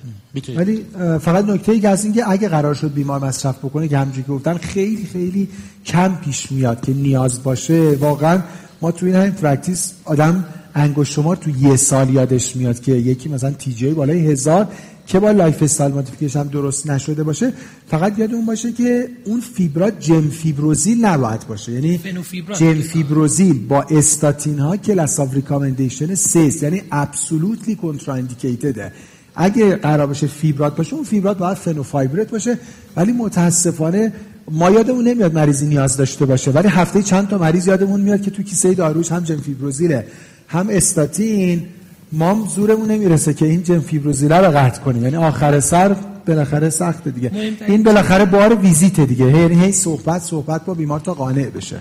مهمترین چیزی که در این مجموعه کمک کننده است در بیماری که TG بالا داره آی دکتر جدول رو نشون داده. هیچی به اندازه lifestyle بیمار تاثیر نداره. حالا درسته تو اعداد بالای هزار ما نگران عوارض حادش هستیم.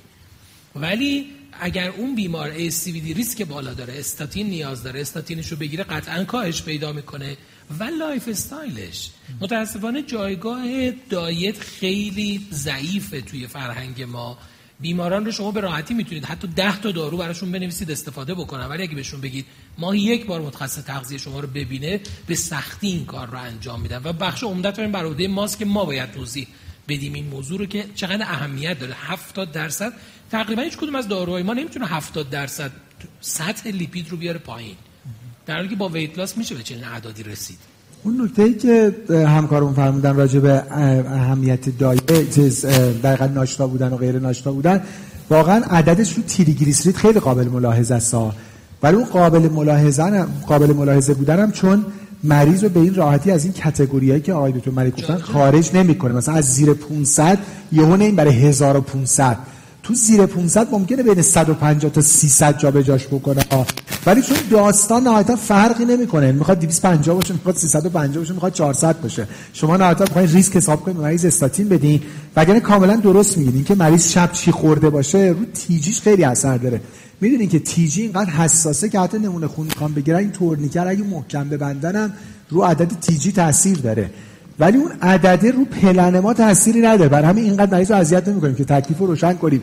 بالاخره 450 یا 250 فرق نمی‌کنه. 250 450 بالاخره پلن همونه که آقای دکتر ملک فرمودن و آخرین نکته اگه سوالی راجع به این case بگم به نظرم یه take message ی از این گفتگویی که تو این 10 دقیقه داشتیم این که یه هنر مهم پزشکی واقعا deprescription ه هنر ما فقط تجویز نیست.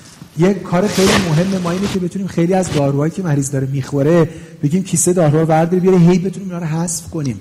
ببینیم مریض داره انسد زیاد استروید زیاد آنتی پلاکت بدون آنتیکاسیون حالا بحث ما بحث هایپرتنشن دیستریبیوتد می حالا تو بحث هایپرتنشن که میریم تو قنواتی تو کیس بعد خواهند گفت یه هنر ما اینه که این داروهای مختلف هایپرتنشن رو بتونیم یکاسش کنیم. یعنی مریض داره چند تا لوزارتان می‌خوره دو تا لوزارتان می‌خوره دو تا آملودیپین می‌خوره یه نصف تریامترن اچ می‌خوره درسته؟ هنر شما اینه که همه اینا رو قطع کنین و بگیم به مریض یه داروی fixed combination میدم 5 تا دارو تبدیل کردم به یه دارو. با efficacy بهتر و با adherence بهتر که حالا توی بخش بعد صحبت می‌کنیم خب من فکر کنم یه یه دقیقه یه ویدیو transition ی خواهیم داشت. ما هم در جا می‌تونیم یه استراحت کوتاهی بکنیم و سر یه دقیقه دوباره case دوم رو شروع کنیم.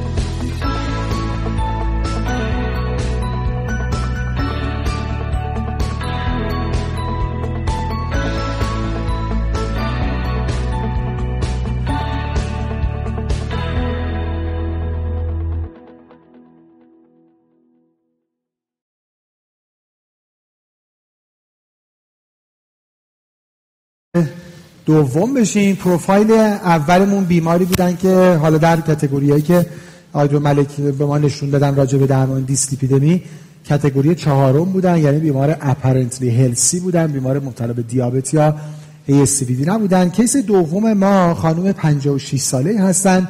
ایشون هم برای routine follow-up اومدن. در daily activity شون هیچ symptom ی ندارن. فقط یه سابقه تایپ 2 diabetes دارن. از حدود 12 سال قبل بالاخره long duration ه و یه سابقه دیسلیپیدمی بیمار non-smoker و non-drinker ن پس خانم 56 ساله تایپ 2 diabetes dyslipidemia یه ترکیب لیناگلیپتین متفورمین دو نیم هزار BID. میل می‌کنن یعنی maximum dose این دوتا دارو رو دارن میل می‌کنن. و یه moderate intensity dose استاتین یعنی روزوستاتین 10 میلی گرم روزانه. بیمار overweight ن خب همچنان BMI 28 فشارشون 138 روی 82 با category که آقای قنواتی توی case قبل ما نشون دادن الان بیمار در stage یک hypertension بر اساس guideline American ه خب حتما بیمار یه بار قبلا هم مراجعه داشتن و بهشون توصیه شده که بهتره که home blood pressure monitoring کنن. این کار انجام دادن. average home blood pressure monitoring شون هم حدود 138 روی 88 میلیمتر جیوه شده و معاینه قلب و هم نکته خاصی نداشتن. هموگلوبین کراتینین سدیم پتاسیم قابل قبول بیمار یه با اف پی جی 130 ایوانسی 7.1 دهم درصد دارن. یعنی قند هم خوب خوب کنترل شده.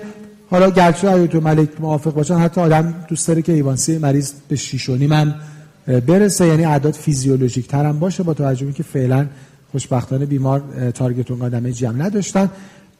TG بیمار 130 که خب زیر 150 است با total cholesterol 160 یه LDL 86 داریم. HDL 48 ACR بیمارم 28 میلی گرم پر گرم هست. خب voting رو لطفا شروع بکنیم. سوال اول اینه که practice شما برای این اعداد فشار خون چی هست؟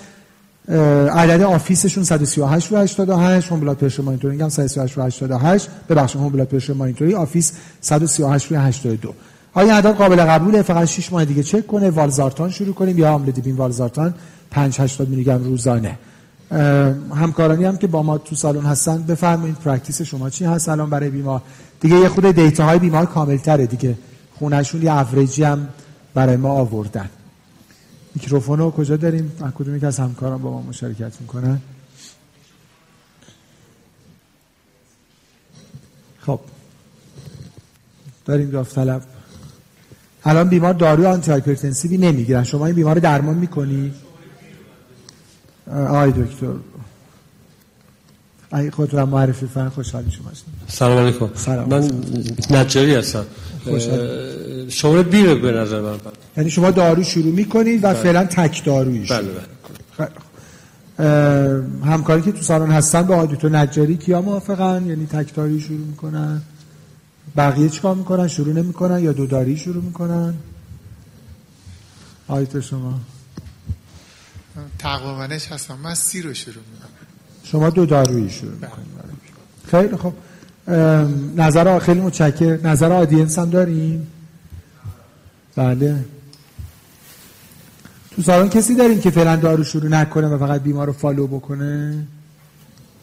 همه بالاخره یه دارو شروع می‌کنه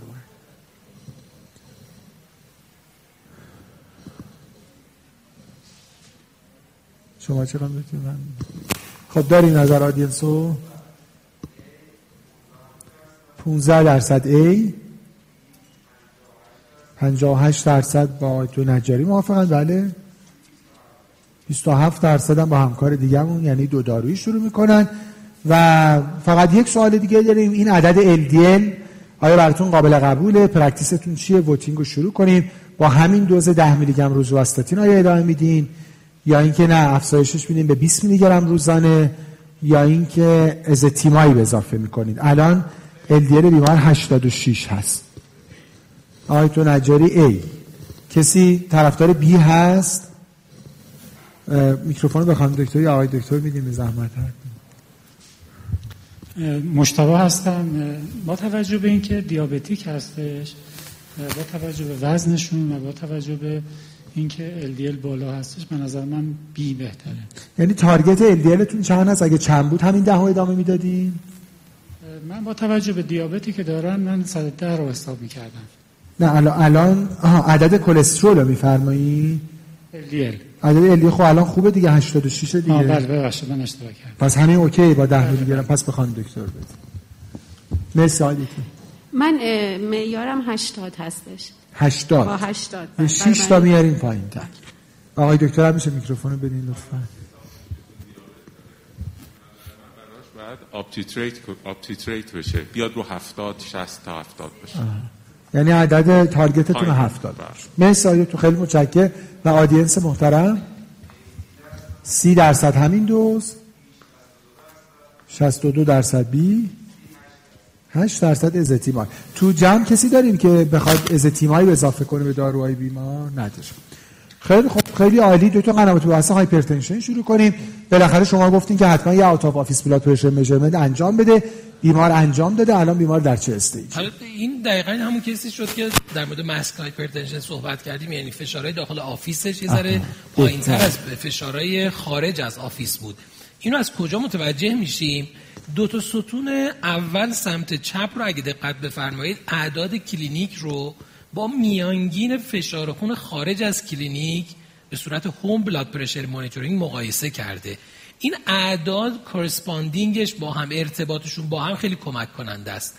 تو اعداد 120 رو 80 و 130 رو 80 اعداد مساوی هستن یعنی متوسط منزل و office. ولی از این اعداد که رد میشیم دیگه تفاوت شروع میشه. اگه دقت کنید وقتی 140 روی 90 رو در کلینیک ملاک بذاریم. اعداد منزل باید کمتر یا کمتر از 135 رو 85 باشه. و زمانی میگیم 160 رو 100 معادل کلینیک که اون home blood pressure مون 145 روی 90 باشه. این چه کاربردی داره؟ مریض خب وقتی اعداد اعداد guideline اعداد کلینیکه. ولی مریض وقتی اعداد منزل رو میاره ما میانگین می‌گیریم حالا باید معادل سازی کنیم با کدوم عدد مطابقت داره دیگه. الان این بیمار عدد میانگینش 138 روی 88 بوده. 88 رو هر کدوم بالاتره رو ملاک می‌ذاریم دیگه. الان 88 ما تقریبا به 145 روی 90 نزدیکتره. یعنی بیمار در office تقریبا به دیاستولای نزدیک 100 داره می‌رسه. جهت سیستول هم باز تو stage دو هم سیستول هم باز در stage دو هستن. ولی دیاستولشون به نسبت سیستول بالاتره و تقریبا داره به stage حالا در guideline قدیم stage دو در guideline حال حاضر دیگه در حد در حد emergency های فشار حساب میشه 160 روی 100 اما چه جوری فشار رو در منزل اندازه گیری کنه؟ پروتکل استاندارد اندازه گیری فشار در منزل روش اندازه گیری فرقی نمی‌کنه. یعنی باید بیمار روی بعد از پنج دقیقه rest بدون اینکه حالا غذایی خورده باشه ظرف سی دقیقه اخیر سیگار کشیده باشه ورزش کرده باشه بعد پشت یه میز بشینه توصیه اینه که میز ناهارخوری تقریبا در همه خونه ها هست یه جای استانداردیه. پشت باید تکیه داشته باشه. پاها باید روی زمین صاف باشه. رو اوپن آشپزخونه نمیشه این کار انجام داد که پاها آویزون باشه. و دست روی میز قرار می‌گیره. وسط بازو در سطح قلب و بعد از پنج دقیقه استراحت فشار اندازه گیری میشه. توصیه guideline اینه که برای همه بیماران چه در office شما به عنوان پزشک چه در منزل خود بیمار از دستگاه دیجیتال استفاده کنه. منتها دستگاه دیجیتال validated باشه که حالا هم در سایت دبل ادویکیشنال هم STRIDE BP هر دوشون دستگاه validated رو مشخص کردن. می‌تونید اونجا رو چک بکنید. دستگاه رو اگه خودتون می‌خواید تهیه کنید برای خودتون. اگه می‌خواید به بیمار معرفی کنید به بیمار معرفی بکنید. اندازهگیری فشار خون با پروتکل هوم بلاد پرشر مانیتورینگ با این جدول انجام میشه.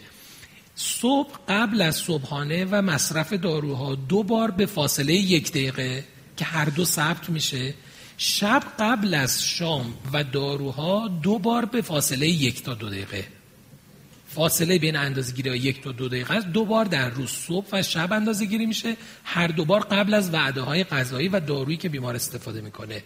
این جدول برای یک هفته است. حالا بعضی از guideline ها میگن روز اول رو کنار بذارید میانگین 6 روز بعد رو بگیرید. بعضی ها میگن نه همون هفت روز رو میانگین بگیرید. میانگین این عدد میشه عدد home blood pressure monitoring که جدول corresponding ش رو ما توی slide قبلی داشتیم. حالا اگر دوستان از هولتر هم در دسترسشون بود استفاده کردن یا report ش رو خواستن بدونن اعداد daytime اعداد روزانه هولتر با اعداد home blood pressure monitoring هم تقریبا معادل هم دیگه هستن. باز اینجوری خیلی راحتتر به خاطر سپاریشون انجام میشه. تقریبا همه guideline ها ارزش بسیار بالایی به این home blood pressure monitoring میدن. و برای اینکه کار قابل انجام باشه شما نمی‌تونید به بیمار بگید هر ماهی دو ماهی سه ماهی یه بار هولتر انجام بده. چون هزینهش واقعا حتی برای کسی که مشکل مالی هم نداشته باشه بعد از یه مدتی هزینه قابل توجهی میشه. توصیه guideline اینه که بیمار به دقت با این پروتکل حتما مانیتور کنید. قبل از هر ویزیت از یک هفته قبل فشاراش رو اندازه گیری می‌کنه و با اون گزارش میاد پیش شما که شما تصمیم بگیرید در چه وضعیتیه خیلی متشکرم. یکی message ی که هم تو صحبت های دکتر قنواتی بود هم تو صحبت های دکتر ملک این که practice hypertension و دیسلیپیدمی practice تخمینی نیست. یعنی الان دیدیم دیگه این مریض مثلا اون عدد home blood pressure monitoring از نظر این عددا توی stage یک بود به نظر. ولی وقتی میریم corresponding value رو نگاه می‌کنیم بیمار در stage دوه و حالا جلوتر به ما خواهند گفت یعنی قبلش هم تو case قبل گفتن stage دو از همون اول علاوه بر lifestyle modification بیمار نیاز به درمان با دو دارو داره به صورت fixed dose combination ولی همینجوری تخمین آدم یه خب خوبه دیگه. حالا مثلا با یه تک دارو شروع می‌کنم. تازه اونم بیمار اینقدر high risk یعنی بیماری که مبتلا به دیابت هم هست. حالا دیسلیپیدمی هم داره. خب یه hypertension هم براش تشخیص داده شده. تو دیسلیپیدمی هم همینجور بود دیگه. یعنی ما باید ریسک حساب می‌کردیم. شاید اگه اون بیمار رو ریسک حساب نمی‌کردیم گفتیم حالا آقای 40 خورده ای ساله خیلی چیز خاصی هم نیست. حالا اون ال فعلا بره مثلا یه خود lifestyle modification کنه. ولی دیدیم که بیمار از همون اول نیاز به درمان با استاتین داره و ریسک هم خیلی بالا بود. ریسک حوادث قلبی عروقی بیمار بالای 10 درصد بود توی 10 سال. و یه take home message دیگه هم این که این نکاتی که آقای دکتر قنواتی گفتن حالا علاوه بر اینکه بیمار 30 دقیقه قبل چای قهوه نباید خورده باشه با بیمار حرف نباید زد بیمار خودش صحبت نباید بکنه. که حالا دیگه نکاتشو همه می‌دونیم. کاری نباید بکنه موبایل نباید چک کنه. الان تو همین جمع بفرمایید که واقعا کدوم یکی از همکارا تو محل practice شون برای اندازه‌گیری فشار خون همه این نکاتی که دکتر قنواتی گفتن رعایت میشه. میشه دست بلند کنیم؟ بله یعنی یه نفر دو نفر که خیلی هم سه نفر چهار نفر کم.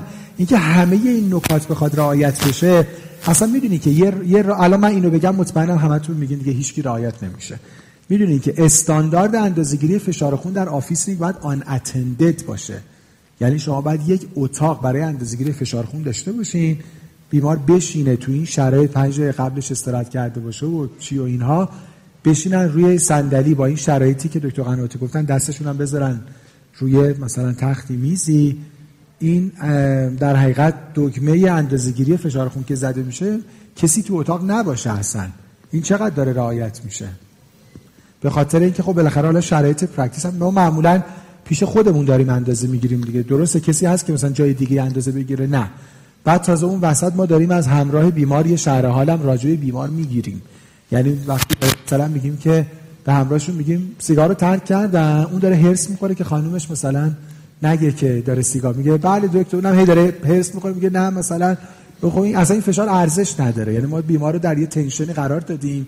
حالا داریم مثلا بعد تازه بدترش هم می‌کنیم. میگیم دکتر قنواتی گفته حرفم نزن. حرف نزن آقا. اون بدتر الان از خودش دفاع کنه راحت تره تا اینکه یه دو دقیقه وایس تا این تموم تازه بخواد از خودش جلو خانمش مثلا راجب سیگار دفاع کنه. من دیگه یه شکل اسلاید رو توی ارائه گذاشته بودم. توی آمریکا 1928 یه دکه اختصاصی برای کیوسک اندازگیری فشار خون که شما میرید اونجا میشینید و با تمام این پروتکل های استاندارد پنج سنت قیمتش هم نوشته بود پنج سنت می‌دادن برای فقط فقط اندازه‌گیری فشار ولی اونم برای ایران خوب نیست. آدم هی با قیمت دلار چک می‌کنه الان هی داره میره بالا فشار خون بالاخره. ولی الان مطالعات جدید مثلا اندازه‌گیری فشار خون مثلا تو کیوسک مقایسه می‌کنن با تو داروخونه ها با تو office با تو خونه.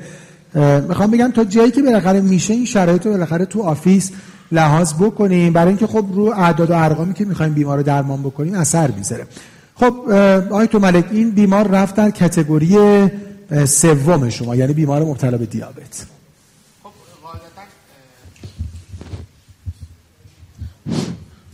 اینجا خب دیگه, دیگه راحتی دیگه اون calculation شاید الان احتیاج نباشه یعنی میگین مریض دیابتیه و دارو بگیره یعنی کاری نداریم که 86 یا هر عدده. این مریض هم الان ongoing داره دارو می‌گیره خوشبختانه. بحث دوم اینجاست که آیا تو target هست یا نه؟ در حقیقت target برای این مریض چقدر هست؟ پس یک دارو باید بگیرد.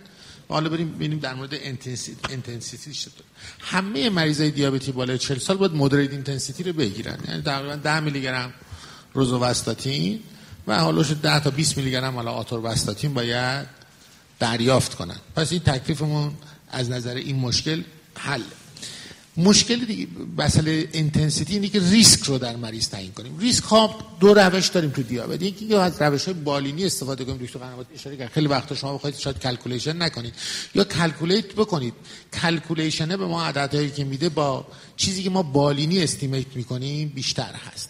در نتیجه اگر مریضتون high risk هست باید حداقل LDL رو ضمن اینکه 50 درصد پایین میاری زیر 70 نگه دارید و اگر very high risk هست ضمن اینکه 50 درصد پایین میاری باید زیر 55 نگه دارید very high risk ی از این ور شروع کنیم. very high risk مثل مریض دیابتی که established cardiovascular disease هم دارد. این خیلی very high risk ه. یعنی که دیگه تکلیفش معلومه. یا مریضی که دیابتی بالای 10 سال دیابت داره چندین risk factor داره. این مریض very high risk ه مثلا لاله estimate هم کردیم بالای 20 درصد هم هست. اینا very high risk ن خب اینا همه میرن زیر 55 ولی در مریضی که high risk است من می‌خوام این رو بهتون بگم. اکثر مریض های دیابتی بالای 50 سال ما high risk هست در باید حتما high intensity statin رو دریافت کنن دستتون رو استاتین نلرزه. و خود ما هم یعنی practice مون تا 7 سال پیش 10 سال پیش این بود که بالاخره یه 10 میلی استاتین می‌دادیم. اگه الان 86 هم بود به نظرمون خوب بود. ولی این مریض نگاه کنید بالای 50 سالشه. الان گفتن stage دو hypertension فشار خون بالا داره. و دوازده سال دیابت داره. بالای ده سال دیابت داره. همین کافیه که با هر ریسکی که ما اینو در category high risk قرار بدیم و باید مریض ما high intensity statin بگیره. پس 10 میلی گرم دیگه کم حداقل باید 20 میلی گرم بگیره. و آیا 20 میلی گرم کافیه؟ حداقل باید زیر 70 بیارم. اگه اینو به high risk حالا حسابش نکنم. یعنی دیگه حداقل گولم برای این زیر هفتاد هستش.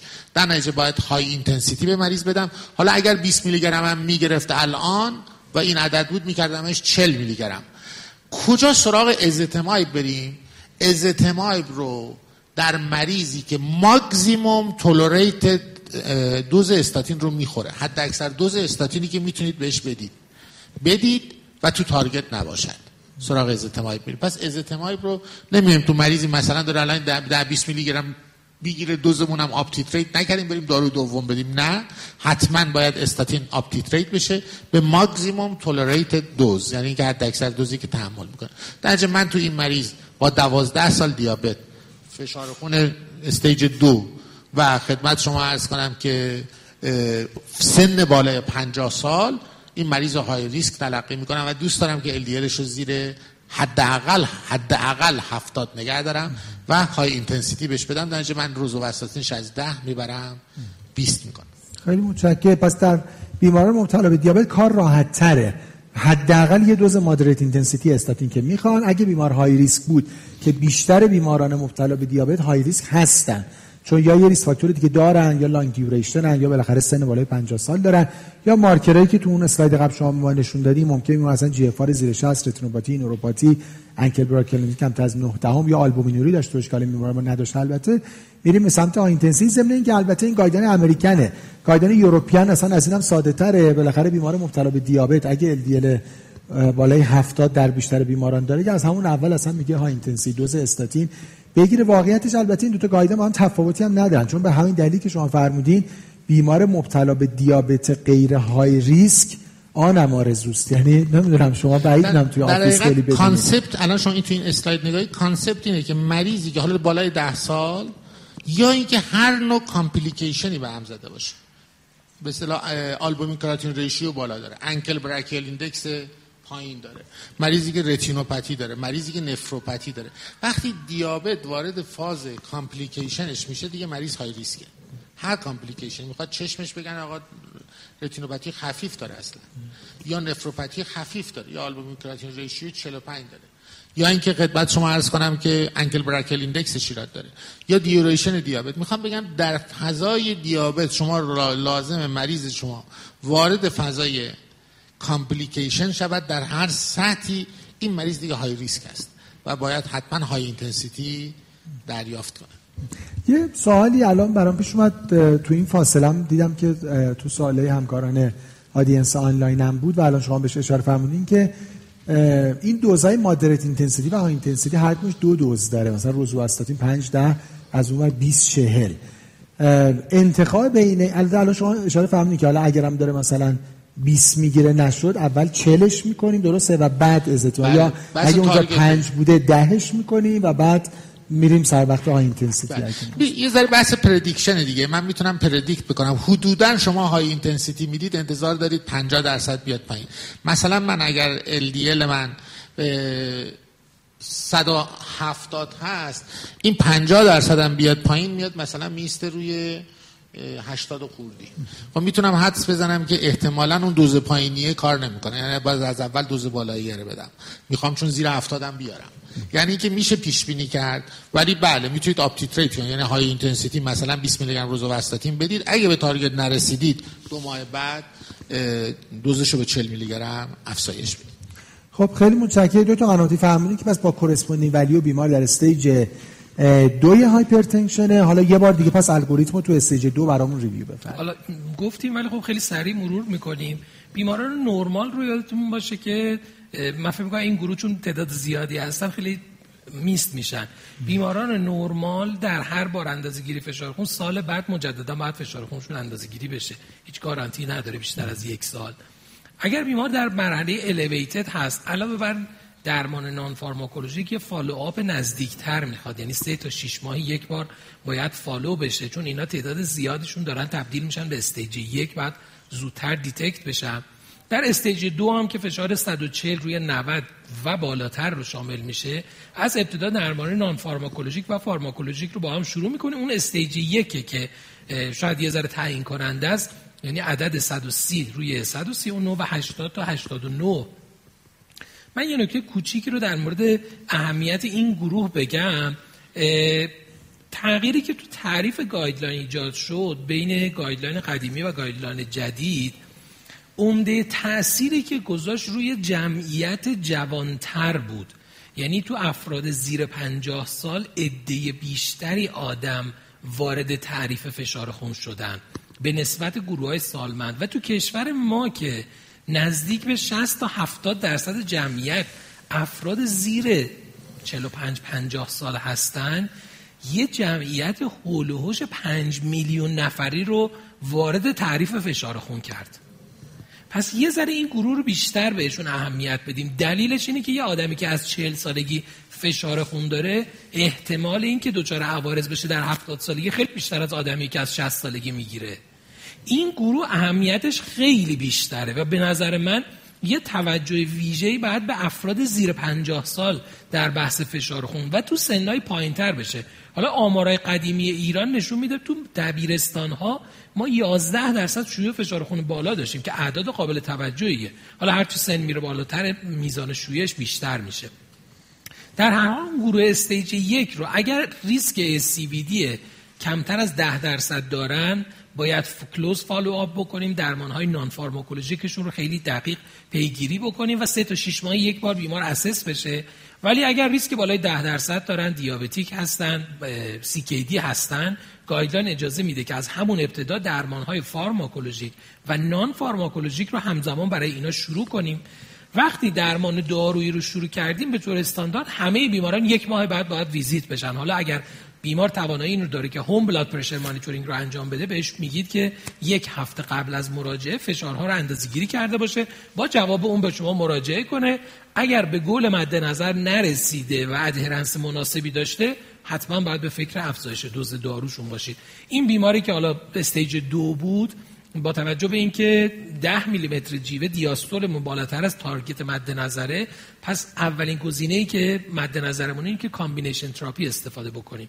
اما درمان های non-pharmacologic رو دست کم نگیریم. ویت لاس رو اگه دقت بکنید به ازای هر یک کیلو کاهش وزن یک میلیمتر جیوه فشار می‌تونه پایین بیاد. به طور متوسط تا 5 میلیمتر جیوه فشار سیستول رو میشه اوورد پایین که تقریبا میشه گفت با استارتینگ دوز هر یک قرص فشار خون معادله.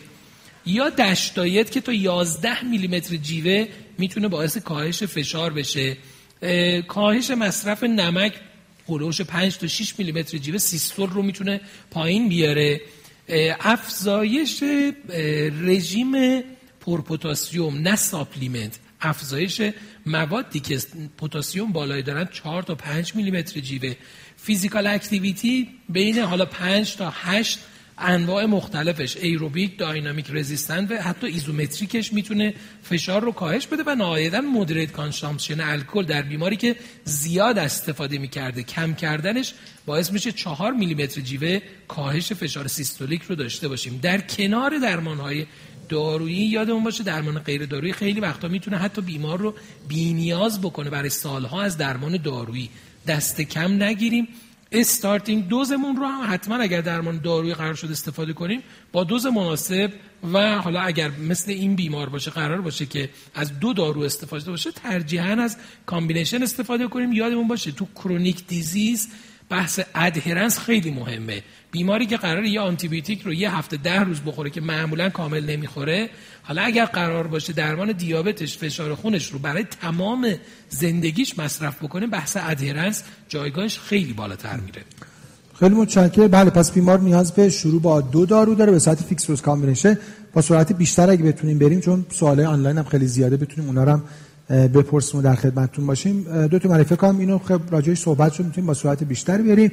راجع درمان دارویی این بیمار فرمودین. راجع به lifestyle modification هم تو درمان hypercholesterolemia بفرمایید.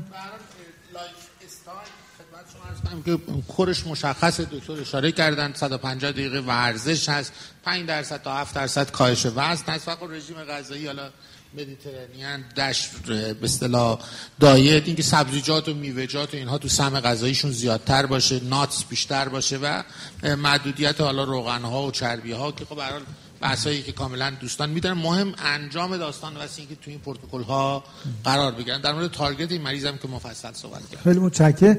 و آخرین نکته راجع به این بیمار دو تا بحث دارو. خب شما اشاره فرمودید که دو دارو. خب این دو دارو چی باشه؟ با چه دوزی باشه و چه جوری شروع بکنه؟ حالا شاید مهمترین concern همیشه تو در بحث درمان همین موضوع باشه.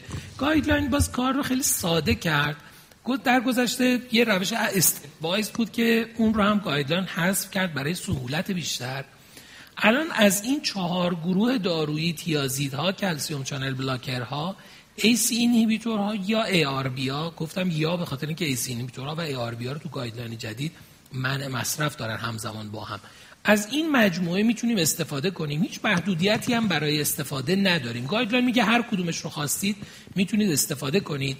اگر بیمار بیماریه که در stage یک فشار خونه و بیمار low risk یه می‌تونید با یه دارو درمانش رو شروع کنید. اگر بیمار در stage دو فشار خونه یا بیماری هست که high risk یعنی بیمار دیابتی سی توصیه اینه که با دو دارو درمان شروع بشه و هر جا صحبت از بیش از یک دارو میشه باز توصیه guideline اینه که single pill combination therapy ها استفاده بشن. recommendation هم خب خیلی زیاده.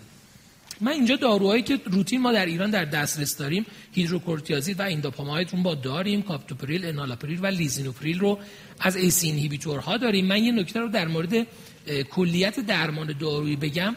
choice اصلی درمان فشار خون دارویی که بشه یک بار در روز استفاده کرد. اگر دارویی نیاز هست بیش از یک بار در روز استفاده بشه ترجیحاً گزینه معادلی که یک بار در روزه رو باید به جای اون استفاده بکنیم. این recommendation کلی برای فشار خونه به خاطر اینکه بیمار اگه یه دوز رو missed کنه یا دیر یادش بیاد حداقل دچار crise فشار نشه. هرچی long acting تر باشه بهتره. لوزارتان جزو گزینه‌هایی که ما در ایران در دسترس داریم. والزارتان در دسترس داریم. لوزارتان یک تا دو بار در روز والزارتان یک بار در روز خب اینو زیاد می‌بینیم. والزارتان رو دو بار در روز استفاده می‌کنیم. واقعیتش اینه خب مزیت اصلی دارو از بین میره اینجوری. آملودپین یک بار در روز مصرفش دو نیم تا ده میلی گرم که حالا اگه سو فرصت شد در مورد آملودپین بله. یه صحبتی هم بعدا جداگانه داشته باشیم. اینم یک بار در روزه. یادمون باشه مزیت های دارو رو ازش استفاده کنیم تبدیل نقطه ضعف دارو نشه. و در بین calcium channel blocker های non-dihydropyridine ی ما فقط دیلتیازم extended release 120 رو تو ایران داریم. دیلتیازم شصتی که ما در ایران داریم immediate release هست. برای درمان فشار خون توصیه نمیشه که بخواد سه بار در روز استفاده بشه و بقیه گزینه ها ما در دسترس نداریم. اما توصیه guideline اروپایی خیلی stepwise و clear ه. guideline اروپایی میگه که همه بیماران ترکیب اولیه درمانشون یا ترکیب ACE یا ARB با calcium channel blocker یا diuretic باشه. یعنی تقریبا تکلیف مشخصه. حالا استثناش تو guideline اروپایی بیمارانی هستن که خیلی low risk هستن و فشار خون stage یک دارن. یا بیمارانی که مسن هستن و بسیار frail هستن شما نگران هست. این دو گروه رو می‌تونید با یه دارو شروع کنید. مابقی بیماران باید با دو تا دارو به صورت single pill شروع بشه درمانشون.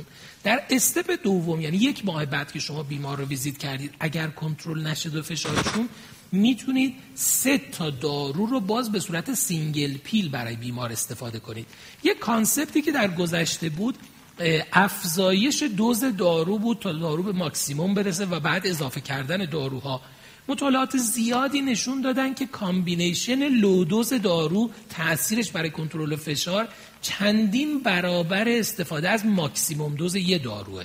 و به خاطر همین همه guideline رفتن استفاده کردن از optimal dose نه maximum dose داروها رو توی دقیقه درمان کنجودن نهایتا اگر بیمار با combination سه تایی درمان نشه به عنوان case resistant hypertension اول باید adherence ش چک بشه و بعد بررسی اختصاصی که در حقیقت secondary hypertension نباشه و در نهایت ادامه درمان. بتا ها رو همونجور که دیدید هیچ جایگاهی در درمان فشار خون به طور معمول ندارن مگر بیمار indication دیگه ای داشته باشه ischemic heart disease داشته باشه برای ischemic heart disease heart failure داشته باشه برای heart failure یا در موارد pregnancy که جز گزینه های safe در دسترس فعلا beta blocker ها هستن غیر از این کاربرد چندانی استفاده از beta blocker نداره. خیلی ممنون. به نظرم سه تا malpractice شایع تو درمان دارویی یکی استفاده از beta blocker هاست که خیلی زیاد استفاده میشه. یعنی همونجوری که فرمودن بالاخره الان آتنولول حالا یه خورده مدرن تر مثلا بیزوپرولول. و یه نکته تو تصور این است که اگه دارو جدید اومده حتما مثلا اینو استفاده کنیم. بالاخره یادمون باشه که beta blocker خط چهارم درمان hypertension هم نیست. مگر اینکه مریض نیاز دیگه ای داشته باشه. heart failure باشه ischemic heart disease باشه یا خانم جوونی باشه تو childbearing age باشه ما دستمون برای داروهای دیگه بسته باشه که خب بریم سر وقت beta blocker ها یه malpractice شایع دیگه هم که شما بهش اشاره فرمودین که داروهای single dose رو ما دیوایدت می‌کنیم. من فکر کنم 150 درصد مریضای ایرانی که دارن آملودیپین مصرف کنن دارن 5 BID مصرف می‌کنن. و خودم نمی‌دونه چرا. بالاخره داروی single dose رو برای چی داریم دیوایددش می‌کنیم؟ حالا حتما تو سوال جوابان باز مطرح میشه. و یکی هم استفاده نکردن از fixed dose combination یعنی ما داریم مثلا به مریض آملودیپین میدیم بعد والزارتان هم میدیم. خب چرا با هم ترکیبش نمی‌کنیم؟ یه یه concept ی که وجود داره دکتر قنواتی. این که خب فکر می‌کنیم اگه مثلا تو چند نوبت به بیمار دارو بدیم فشار خون بیمار بهتر کنترل میشه. یادمون باشه که ما نباید خیلی تابع پاتوفیزیولوژی باشیم تو practice. باید تابع trial ها باشیم. اصلا trial همینا رو با هم مقایسه کردن. یعنی اومدن fixed dose combination یا داروهای long acting رو مقایسه کردن با دیوایدد و دیدن اینکه به بیمار fixed dose combination بدیم. فقط بحث adherence نیست. واقعا efficacy ش بهتره side effect ش کمتره و نهایتا فشار بیمار بهتر کنترل میشه. خب دکتر مرید بریم سر وقت side effect ها. نمی‌خوایم خیلی تو detail بریم ولی استاتین ها همینقدر که خیلی خوبن ولی به نظرم بیشتر حرف پشتشونه. و بالاخره مریض همیشه نگران درده از شه نگرانی که میگه کبدم نارسا میشه بالاخره خوندم. حالا دیگه از اون دیابت و آلزایمر و اینا هم بالاخره راجعش گفته میشه ریسک ICH یه خورده overall بگین اینا چقدر جدیه واقعا. وارد detail ش نشین فقط ببینین بفرمایین که حالا این تست اصلا نیاز به چک baseline screening چه جوری چقدر داره. داستان صدا فکر کنم با میکروفون دستی باشه. حقیقت داستان اینه که ما داروهای life saving خیلی کم داریم. استاتین جز معدود داروهای life saving ه. یعنی عمر در مریضی که indicated رفتید ریسک حساب کردید عمر مریض رو زیاد می‌کنه. حوادث قلبی عروقی رو کم می‌کنه. ما خیلی داروی کم داریم که life saving باشد. در نتیجه ما دلمون نمی‌خواد یه دارو life saving برای راحتی از دست بدیم. در نتیجه هر داروی ریسک عوارض رو داره ولی به قادر چیزهایی که بیشتر یک به اصطلاح باورهای حالا تو شبکه های اجتماعی یا توی مریض ها نقل قول از هم دیگه ما یه داروی خوب رو به این راحتی از دست دادیم. دو تا چیزی که نگرانی وجود داره یکی بحث کبد است و یکی بحث عضلات است من اصلا در مورد کبدی که به مریضا میگم برای کبدتون خوبه. reaction اون قضیه. مثل امپاگلیفلوزین که برای کلیه خوبه. ولی بله تو بعضی ها ممکن است renal failure هم بدهد. در نتیجه این دارو اینکه ما rise کنه آنزیمای کبدی یا مشکلات کبدی ایجاد کنه بسیار نادره. در شرایط عادی برای کبد خوبه. برای کسی که کبد چرب داره داروی خوبیه. در نتیجه ما نگرانی از این نظر نداریم. آیا لازم تستای کبدی رو چک کنیم؟ guideline ها متفاوتن. بعضیا میگن نه بعضیا میگن آره. ما بخوایم حالا با توجه به ارزان بودن تستا تو ایران بریم سمت guideline هایی که میگن baseline رو اندازه بگیرید و اگر در follow-up تون خدمت شما عرض کنم که حالا مثلا دو ماه بعد که دوباره recheck می‌کنید اگر rise قابل توجه مثلا بیش از سه برابر نداشتید خیلی جای نگرانی نیستش. آیا لازمه که دومین مسئله بحث عضلات است؟ عضلات رو توجه داشته باشید ما خیلی وقتا حال از مریضان چون اکثرا مریضان مسنن. و عمدتا درد زانوی شونه پایی کمری دارن. تازه بعد از اینکه استاتین می‌خورن یاد اینا میفتن یا بهشون گفتن که اینها زیاد می‌کنه. در که اگر قبل حال گرفته می‌شده بسیاری از این شواهد رو مریض ما داشت. یعنی به راحتی به خاطر دردای عضلانی nonspecific لطفا استاتین مریض قطع نشه به مریض assurance داده بشه. همه جای دنیا هست من یه همکار کاردیولوژیستی بود اون دنیا هم که بود. به شوخی میگم از دست ارتوپدا اسیر شدیم. هر کی میره پیششون استاتینشون رو قطع می‌کنن. یعنی زانوم درد می‌کنه مال استاتین کمرم درد می‌کنه میگم مال استاتین. یه داروی life-saving رو این راحتی لطفا قطع نکنید. آیا لازمه که ما آنزیم های سیکی رو اندازه بگیریم؟ نه بیسلاین اصلا لازم نیست. اگر مریض شما علائم ریلیتد دارد. یعنی خیلی به اصطلاح شواهد اینه دارید که این علائم ممکن است عضله ناشی از استاتین باشه. اون موقع می‌تونید برید سیکی رو اندازه گیری کنید و لازم است که بیسلاین مریض اندازه گیری بشه. خدمت شما عرض کنم فکر کنم که و اینکه کلمه عدم تحمل استاتین اصلا به کار نبرید. یعنی و چون وقتی این کلمه رو به کار می‌بریم دیگه تکلیف دارو رو معلوم می‌کنیم دیگه میذاریمش کنار. خیلی وقتا خیلی خوبه که ما statin-associated side effect ها رو به کار ببریم. من یعنی علائمی که ممکن است با استاتین ها دیده بشه. و بریم relation ش رو باهاش اثبات کنیم به خصوص تو بحث عضلات. و خدمت شما عرض کنم که اگر واقعا related بود. تازه در اونجا ما به این راحتی عقب نشینی نمی کنیم.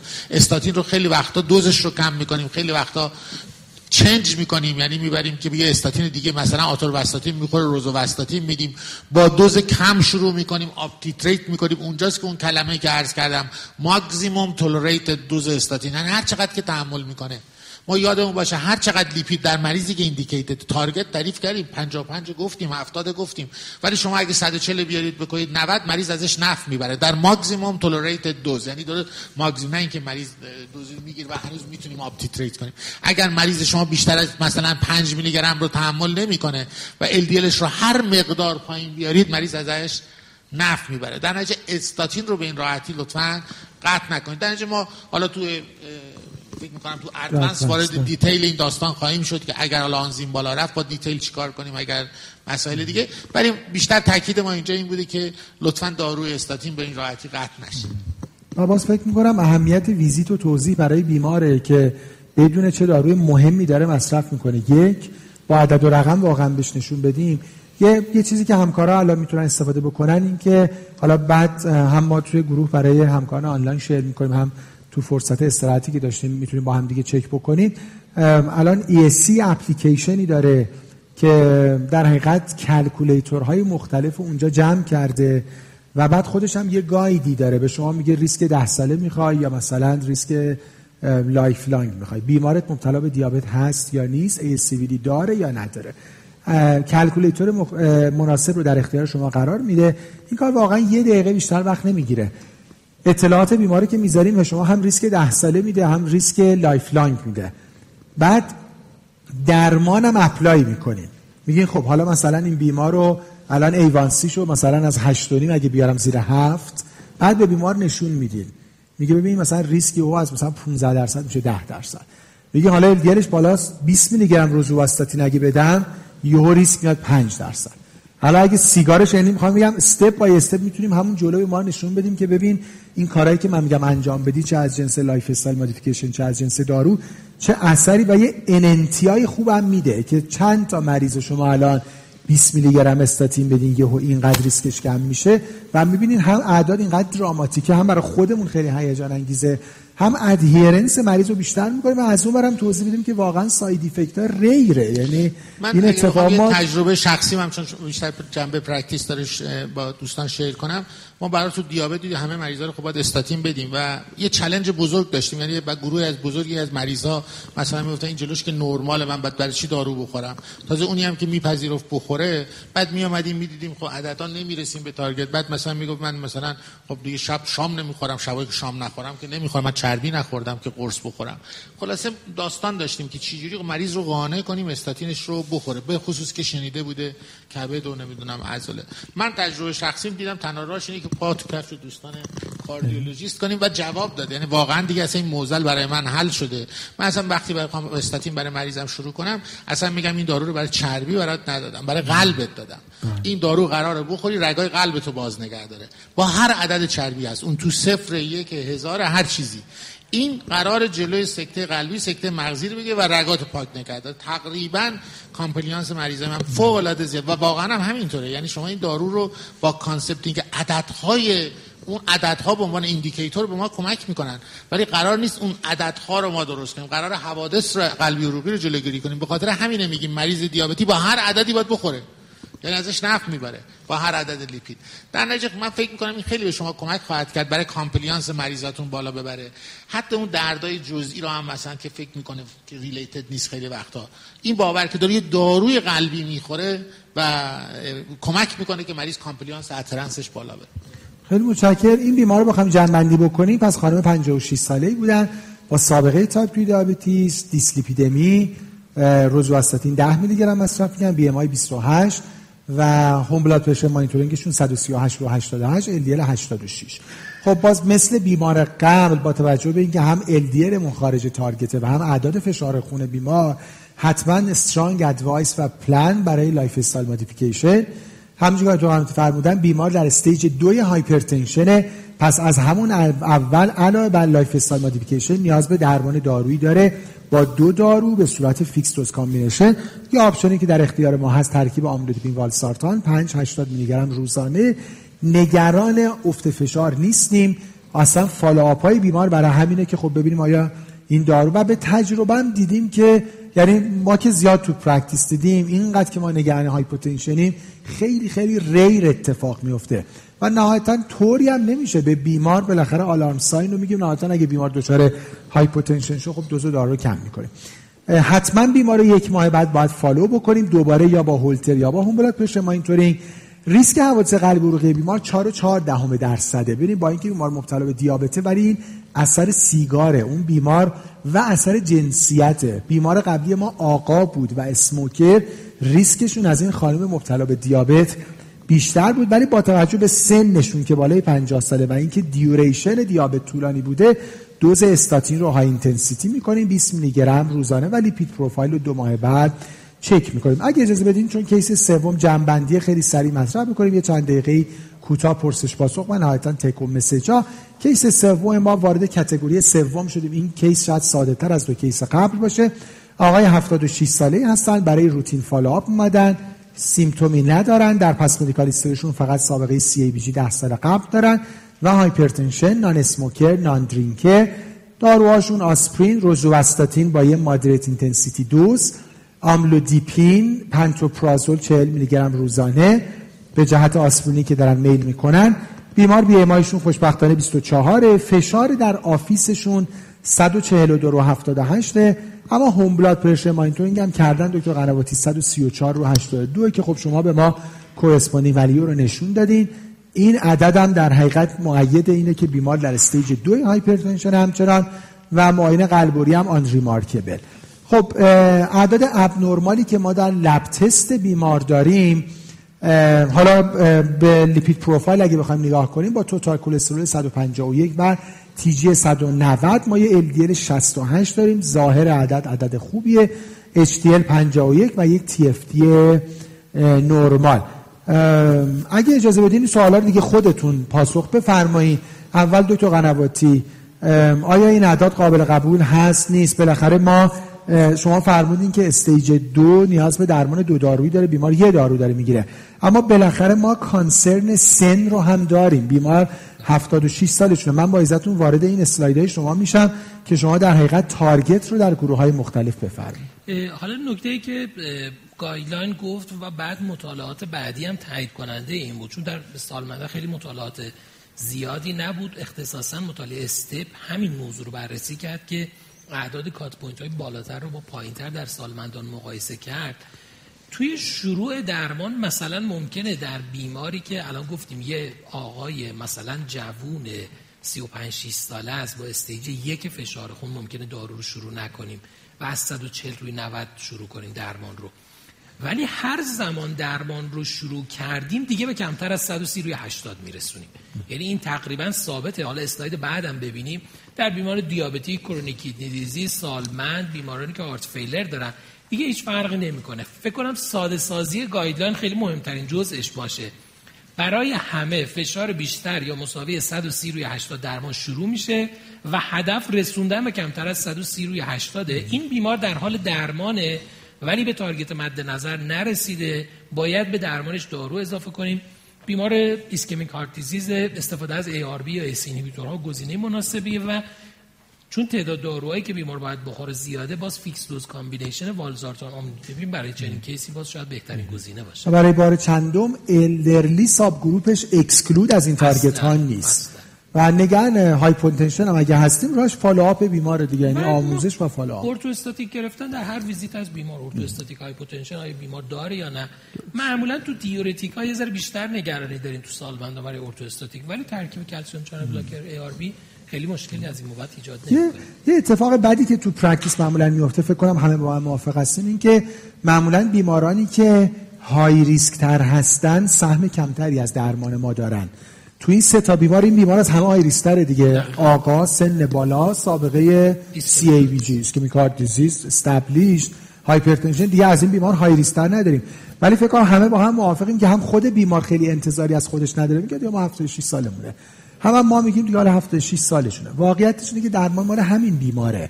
یعنی ما خیلی موقع مریض مثلا 80 ساله داریم severe AS تنگی شدید دریچه آئورت میگیم که مثلا شما باید عمل شید. می‌دونید من 80 سالمه. میگه خب اصلا AS درمانش مال 80 ساله هاست. آدم 30 ساله که کاری باش ندارن که. یعنی اصلا این سنه که بیمار میره برای جراحی.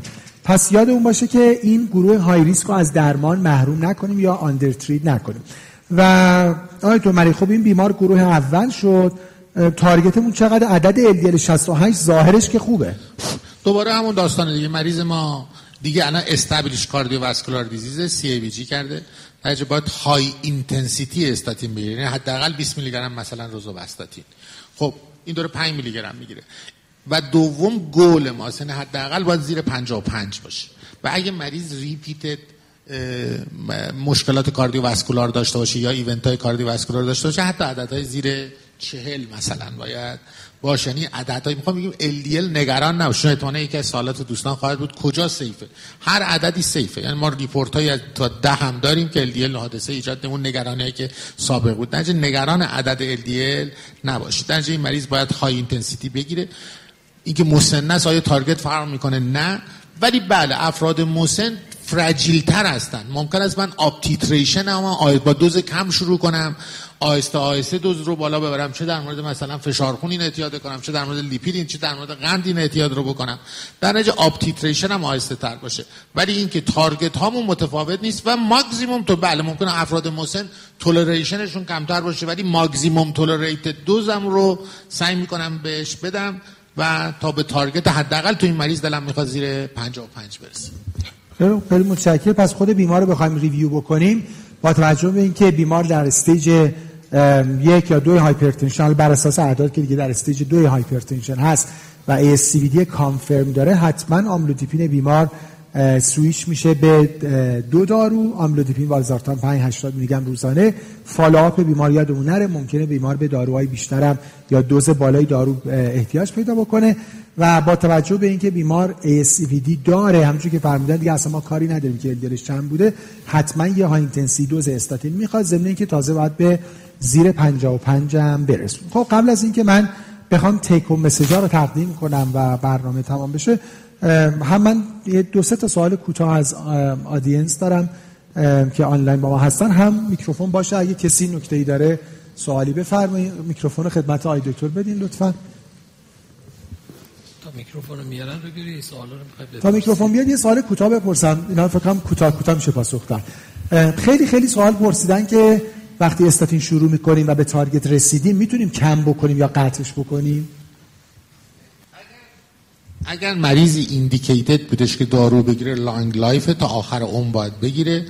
و اگر مثلا high intensity باید بگیرد و LDL هم پایین است خب باید high intensity بگیره قاعدتا. دوز رو کم نمی‌کنه. تنها جایی که دوز رو کم می‌کنیم بحث toleration است.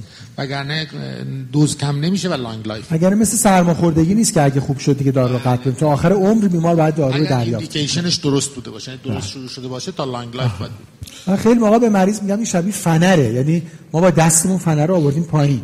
یعنی ولش بکنیم دوباره خب این عدد میپره بالا. این همین که آقای تو مریض فرمودن این که شما دوز رو بخواین کم بکنین یا یه روز درمون بکنین فقط بحث این که در حقیقت عوارض داشته باشین که اون یه خود بحثش ادوانس. باید در حقیقت تو چلنج تازه اثبات بشه که علائم بیمار مرتبط با استاتین هست. که اینو بذاری برای دوره ادوانس وگرنه درمان استاندارد روزانه اون دوزیه که آقای تو مریض فرمودن. عرض واقعا استفاده کردن. خیلی خیلی تاثیر داره روی آموزش. واقعا ممنون از شما و شرکت عبیدی. در مورد این آرزه شایع آملودیپین ورم پا. خیلی با خیلی تجویز کردم. حتی مثلا این والزومیکس هم که تجویز شده مریض اون adherence ش قابل قبول نیست و دیگه پیش من نمیاد. میره یه پزشک یه پزشک دیگه قشنگ عوضش می‌کنه و تغییرش میده. اینو چیکار کنیم استاد؟ خیلی ممنون که پرسیدین. تو سوالا بود. یه مسابقه برای دو تا قنواتی می‌ذاریم. time میگیم دو تا قنواتی تو 120 ثانیه برامون توضیح بدن که راجع به ادم related به آملودیپین چیکار باید کرد. بحث اینجوری گفتی من استرس گرفتم. حالا نمی‌رسم تمامش کنم. ادم مرتبط با calcium channel blocker ها و به طور کلی vasodilator drug ها ادمیه که معمولا به خاطر precapillary pressure ایجاد میشه و افزایش permeability دیواره عروق این مباحث پاتوفیزیولوژیکیش بذاریم کنار. اگه بخوایم practical استفاده بکنیم مقایسه کردن آملودیپین پنج رو با ده. سه برابر میزان بروز ادم تو دوز ده بیشتر از پنجشه.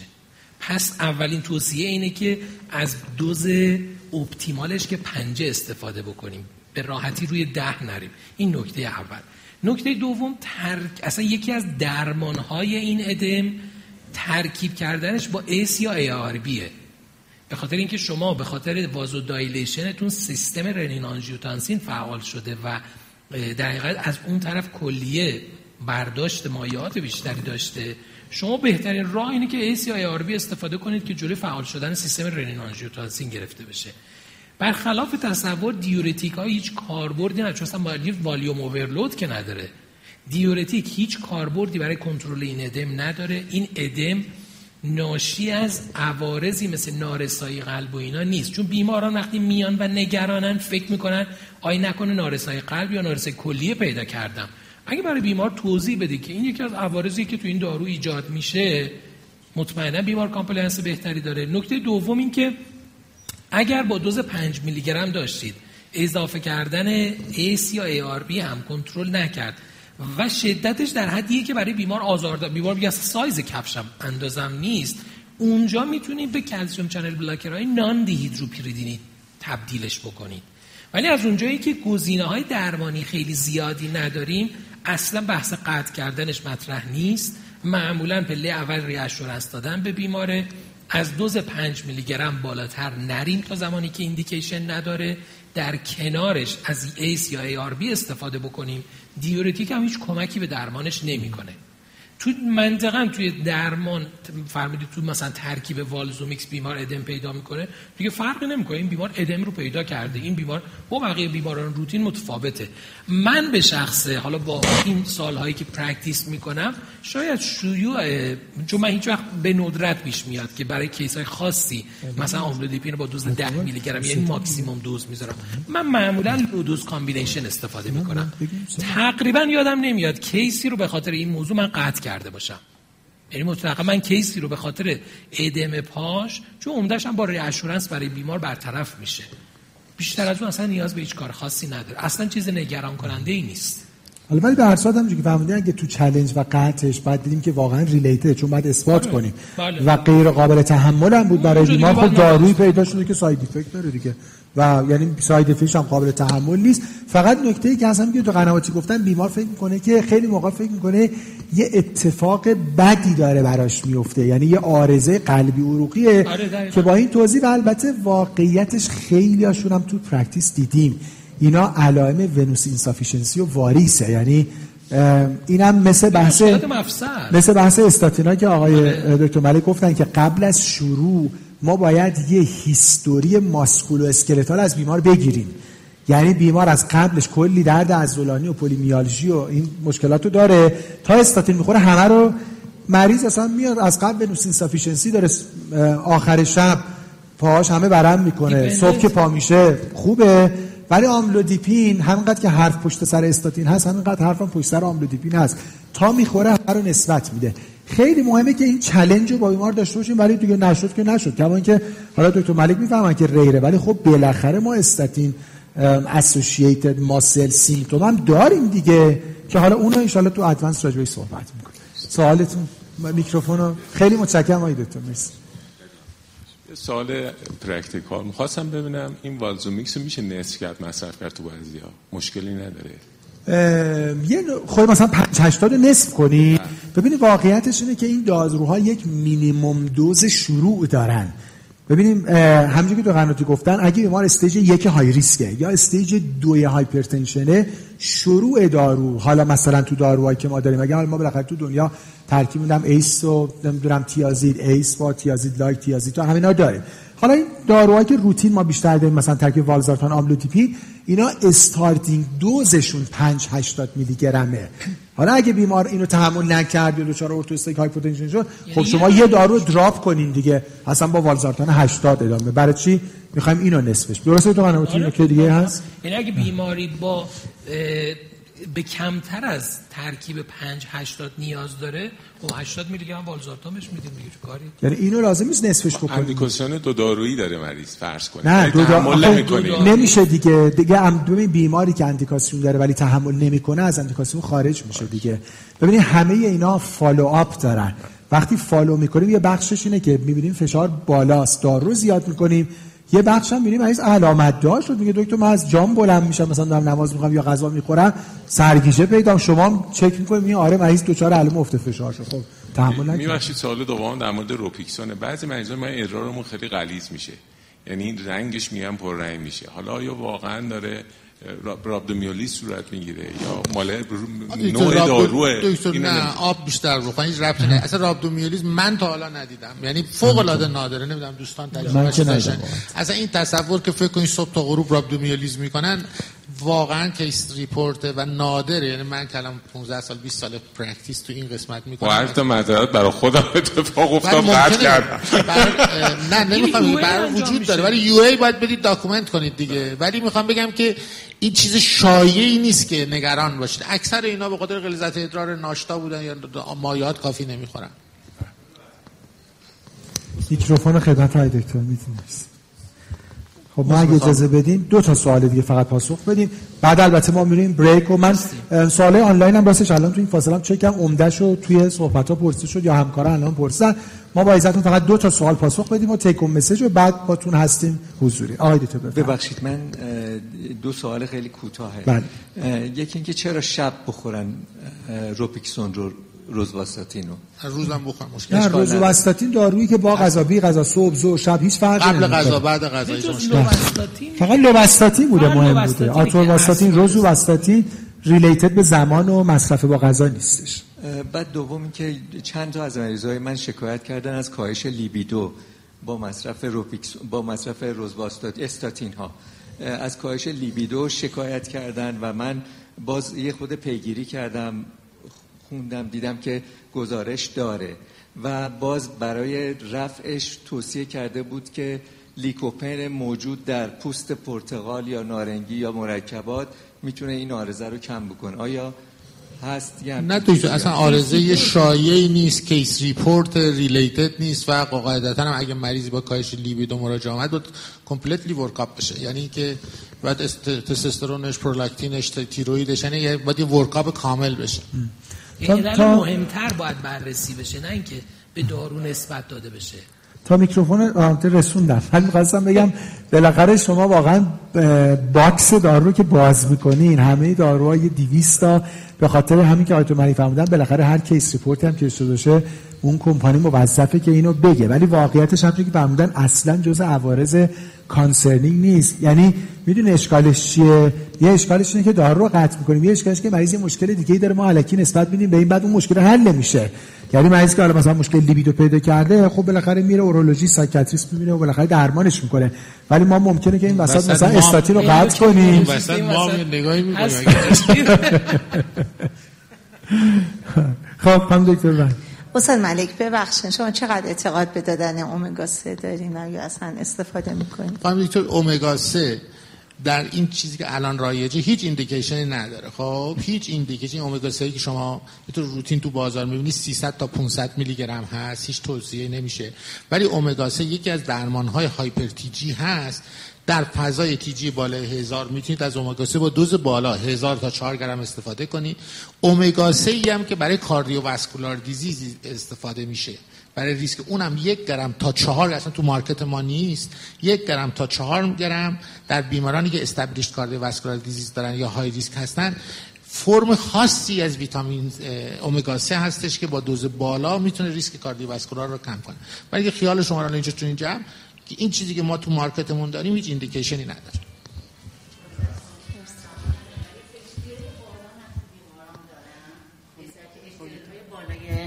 مثلا 90 و اینا دارن. می‌خواستم ببینم که چه موردی باعث میشه که HDL انقدر ژنتیک. فقط هیچ کاری هم براشون نباید بکنید نه هیچ کاری حالا اینکه HDL بالا از HDL بر پایینش مهمه ولی یه نکته ای که هست این که HDL پایین فعلا بر اساس guideline ها target درمان نیست.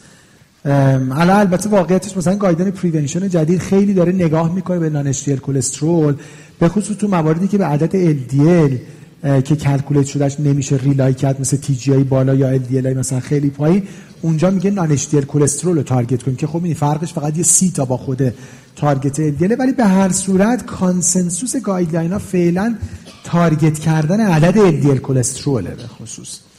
بله آقای دکترم بفرمایید. تا داره می‌رسه الان چون اومگا 3 رو که پرسیدم راجع به coenzyme Q10 هم خیلی کوتاه بفهمین جایگاهی داره برای کاهش عوارض عضلانی. چون اینم به طور شایع من اخیرا با دوستم کاردیولوژیستم خیلی اصرار رو Q10 هم داشتن Q10 در تمام guideline ها این بیشتر بحث فیزیوپاتولوژی thinking یعنی در مسیر فیزیوپاتولوژی داستان به نظر میاد که Q10 کمک کنه. ولی تمام evidence ها نشون میدن که هیچ نقشی در کاهش عوارض استاتین ها نداره. در نتیجه یه دارو به داروهای مریض اضافه نکنید به خصوص که داروی گرانی هم نسبتا هست. خیلی متشکرم. در سوال با عرض سلام. آیا تو در افراد مسن اختصاصا که diabetic هم باشن بالای 80 سال در stage دوی فشار خون قرار دارن و ما combination therapy رو شروع می‌کنیم در صبح براشون از همین ترکیبات. موقعی که فاصله بین دیاستول و سیستممون wide میشه و دیاستولمون افت می‌کنه به زیر 60 حتی ممکنه ارقام من دارم که به 49 50 55 دیاستولم می‌رسه.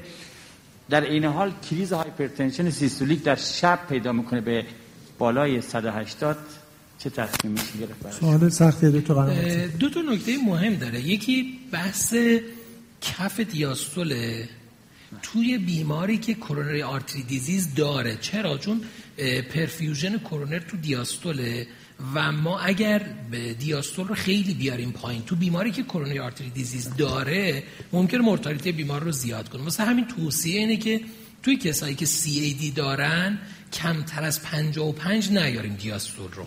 ولی بیماری که میگه کریز فشار داره پیدا می‌کنه یادمون باشه تو بیمار دیابتیک نوروپاتی دیابتیک. و علائم اتونومیک فیلر می‌تونه تمام اینها رو برای بیمار ایجاد بکنه. یعنی بیمار ممکنه به خاطر دیس اتونومیشه که داره کریزهای فشار پیدا می‌کنه. خود نوروپاتی دیابتی یکی از علائمش می‌تونه labile hypertension باشه. بیمار نوسانات فشار بسیار زیادی داره. مهمترین کاری که باید انجام بدید اینی که اون risk factor های اصلی یعنی میزان مصرف نمک بیمار رو کنترل کنیم بیمار نمک زیاد استفاده نکنه. حتما بیمار باید یه Holter monitoring دقیق بشه که اون اعداد crisis ی که شما دارید یک باره یا اینکه دفعات مکرره. اون ممکنه این مثلا به خاطر استرس روانی باشه ممکنه به خاطر یه استرس اینکانتیننسی خیلی ساده برای بیمار ایجاد بشه. شما دقیقا بدونید اون زمانی که میگید فشار بیمار بالاست آیا یک باره یا یه بازه زمانی فشار بیمار بالاست؟ اگه یک باره معمولا هیچ کار خاصی هم نیاز نخواهد داشت. تکراری بوده آیکتور و از حضور شما که حالا در می‌فهمید در نوروپاتی آیا درمان خاصی رو پیشنهاد میفرمایید؟ توی دیابتی ها نوروپاتی دیابتی رو نه در به نوروپاتی ارتباطش با این فشار خون هست که می‌کنم متوجه نشدم. می‌فهمید ارتباط با نوروپاتی باشه این فشار خون crisis ها autonomic dysfunction داره. بله. سیستم اتونوم قراره که فشار شما رو با کنترل سمپاتیک تنظیم بکنه. وقتی دیس اتونومی دارید بدن نمی‌تونه تنظیم بکنه. مثلا بیماری که دیس اتونومی داره شبا باید در حالت عادی 10 تا 15 میلی متر جیوه افت فشار داشته باشه. دیس اتونومی داره بالا میره اصلا شب. این نکته ای که هست خیلی کمک می‌کنه دقیقاً هم چند بار اشاره کردن به یک بار اعداد فشار اصلا. و حالا اصلا چند تا یک بار نباید rely کنید مهم یعنی تو این بیمار که به شدت هولتر کمک می‌کنه برای اینکه به شما اوریج 24 ساعت بده یا نهایتا اوریج یک هفته شما یعنی 28 تا عدد فشار خون و فعلا بر اساس guideline ها target عدد بالاتر بین سیستول و دیاستول. یعنی اون وسط over وجود داره درست میگه در افراد مسن pulse pressure wide میشه خودشون هم نگران اون فشار پایینیان ولی ما باید نگران اون عدد بالاییه باشیم. یعنی اینکه ولو اینکه ما اینو بیاریم پایین این دیاستول هم بیاد پایین فعلا evidence میگه شما به همون عدد سیستول نگاه کنید و به target برسونه البته همونجوری که گفتن و شما هم فهمیدین حالا 80 خرده ای سال فرد هرچی frail میشه که frailty فقط عدد سن نیست. شما درمانتون محتاطانه تر باشه. یعنی مواظب باشیم که مریض حالا نصف شب یهو پا نشه. و مثلا یه orthostatic یه faint و یه fracture neck femur پیدا بکنه. ولی بالاخره باید مواظب باشیم از هیچ دو سمت پشت بوم نیافتیم خب اگه اجازه بدین نکته ای نیست. من 13 تا take home message رو داشته باشم. تا نکته پایانی اگه از دو تا قرار پایانی. این 13 تا take home message ی که انتخاب شد برای پایان کار با هم دیگه یه مروری بکنیم. take home message اول اینه که set point هامون رو برای عدد نرمال فشار خون همه بیاریم پایین. هم health care provider ها و هم بیماران. یاد اون باشه که هر عددی بالای 120 روی 80 میلیمتر جیوه و حتی خود عدد 120 و خود عدد 80 is considered abnormal یعنی بالاش abnormal و در حقیقت باید پایین تر از این باشه. هر عدد 120 رو 80 و بالاتر is not considered normal. این نکته اول. تکون مسیج دوم اینکه یاد اون باشه اندازه گیری فشار خون در منزل به معنی آن ریلایبل بودن نیست. ما هنوز تو کالچرمون وقتی مریض عدد فشار خون منزلش رو میاره میگیم حالا اون که نه ما خودمون اندازه بگیریم. همونجور که دکتر قنواتی گفتن این consensus همه guideline ها هست که home blood pressure monitoring یک روش valid و قابل اعتماد برای تصمیم گیریه. هم برای تشخیص و هم برای follow-up ولی با روشی که آیت قنواتی فرمودن و ما باید به بیمار آموزش بدیم. take-home message سومی که don't hit and run در بحث hypertension اینجوری نیست که ما درمان رو شروع بکنیم و بعد دیگه follow نکنیم. follow-up بسیار بسیار در درمان hypertension مهمه. نکته بعد این که there are numbers behind numbers.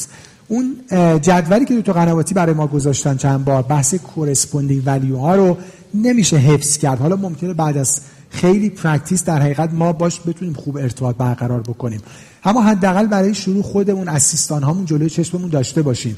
و اگه هولتر میبندیم یا home blood pressure monitoring ببینیم این اعداد معادل کدوم یکی از اعداد office ه. یادمون باشه staging ی که آقای دکتر قنواتی گفتن با اعداد office ه. و اگه بخوایم ببینیم این عدد معادل کدوم عدده باید اون اعداد corresponding value رو جلوی چشممون داشته باشه نکته مهم این که برعکس این که میگن همه خلاصه تخم مرغاتون رو در یه سبد قرار ندین شما put all your eggs in one basket. Almost always تقریبا همیشه همه بیمارانی که تشخیص hypertension براشون confirm میشه در شروع نیاز به دو دارو دارن. در یک قرص به صورت single pill combination دو تا استثنا داشت. افراد stage یک low risk و افراد frail که اینها the minority of patients هستن نکته خیلی مهمی که میگن سن یه عدده واقعا age is just a number. این که بیمار 70 سال 80 سال 90 سال باعث نشه که ما بیمار رو آندر بکنیم. چه به جهت تشخیص چه به جهت درمان. افراد بالای 70 سال افراد های ریسکی هستن که همونجور که دکتر قنواتی فرمودن اونها هم تارگتشون کمتر از 130 روی 80 میلیمتر جیوه است. اما بریم سر وقت تکون مسیج های دیسلیپیدمی. Hold up your decision. قبل از اینکه بخوایم فکر کنیم بیمار نیاز به استاتین داره یا نداره ببینیم که بیمار در کدوم یکی از اون چهار کتگوری هستن که آقای ملک فرمودن. FH familial hypercholesterolemia established دی دیابت یا نه هیچ کدوم از اینا. در حقیقت در setting primary prevention. نکته دومی که don't add to the world hunger problem مشکل گرسنگی در دنیا زیاد ما بهش اضافه نکنیم. برای screening نیازی به fasting نداره بیمار. البته واقعیتش همونجوری که آقای دکتر ملک فرمودن خب بالاخره چون خیلی موقع تو آزمایش اعداد قندم هست و قند ناشتا باید چک بشه ولی خب اون 8 ساعت ناشتا می‌خواد. دیگه نیاز به 12 ساعت ناشتا برای اندازه‌گیری لیپید نیست. take-home message نهم که راجع بهش صحبت کردیم این که از over prescription دوری کنیم. فیبرات ها معمولا اندیکاسیون ندارن مگر در TG های خیلی بالا همچون که فرمودن بالای 500 و به بیش بالای هزار. پس deprescribe کنیم خیلی از فیبرات هایی که بیمار دارن می‌گیرن اصلا با دوز مناسب هم یه دونه جن فیبروزیل آدم داره بیمار می‌گیره آدم نمیده واقعا این نمی‌کشه نه شفا میده. البته عمدتا می‌کشه. برای اینکه در کنار اینکه فرمودن که رابدومیلیز نمیره من الان تو این فاصله فکر من یه دونه دیدم در یه تیشینگ هاسپیتالی. اونم بیمار داشت دوز بالای استاتین با جنفیبروزیل با هم دریافت می‌کرد و رابدومیلیز شده بود. تکون مسیج دهم اینکه تیست خلاصه شیرین اینکه آدم خلاصه sweet taste داشته باشه به مواد قندی علاقه داشته باشه معمولا با fat بلیز اینها با همه. این تیتر رو برای چی گذاشتیم؟ برای اینکه اون نکته که آقای دکتر ملک فرمودن همین که بیمار مبتلا به دیابت شد لیپیدش نیاز به درمان داره. اصلا سوای از اینکه الان اوضاعش چجوری حداقل یک moderate intensity دوز استاتین نیاز داره. هرچی ریسک بره بالاتر ممکنه که نیاز به استاتین بیشتر هم بشه و high intensity دوز نیاز داشته باشه. و نکته خیلی خیلی مهم این که fight false beliefs با باورهای اشتباه در جامعه سعی کنیم که در حقیقتشون کار بکنیم فرهنگسازی بکنیم. این نیاز به این داره که ما تو ویزیت وقت بذاریم. یادمون باشه که side effect های استاتین معمولا nocebo effect ن یعنی ما همونجور پلاسیبو ایفکت که داریم یعنی بیمار فکر می‌کنه این دارو خوبش می‌کنه و بعد حالش خوب میشه. اثر واقعا دارو نبوده دارو نماست اون برش هم میگن ناسیبو ایفکت. یعنی چون شنیده که استاتین درد عضلانی میده حالا شونش که درد می‌کنه می‌ذاره به حساب استاتین. واقعیتش که حالا در دوره ادوانس صحبت خواهد شد. شما می‌دونید اصلا سیمتوم های عضلانی استاتین یه پترن خاصی دارن. مریض هر جاش درد بگیره ارتباطی با استاتین نداره. take-home message دوازدهم این که افراد مسن ممکنه frail باشن اما معمولا می‌تونن استاتین ها رو handle بکنن. افراد بالای 70 سال برای در primary prevention جایگاه استاتینا توشون ضعیفه به خصوص در guideline 2021 ESC اما به عنوان secondary prevention مثل بیماری که ما داشتیم بیماری که established ASCVD داره حتما در بیشتر موارد می‌تونه استاتین رو با دوز خوب تحمل بکنه و سودش رو ببره. و آخرین نکته heart comes first یادمون باشه که در بین category هایی که آقای دکتر ملک فرمودن برای درمان دیسلیپیدمی مهمترینش ASCVD است atherosclerotic cardiovascular disease همینقدر که ما established ASCVD داره یعنی یا CABG شده PCI شده MI کرده stroke کرده یا peripheral arterial disease داره یا document شواهد ایسکمی داره حتما نیاز به high intensity دوز استاتین از همون اول داره.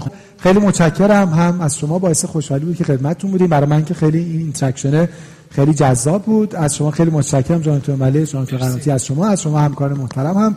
به خاطر توجهتون سپاسگزارم. ظهر جمعه خوبی داشته باشین. خدا نگهدار.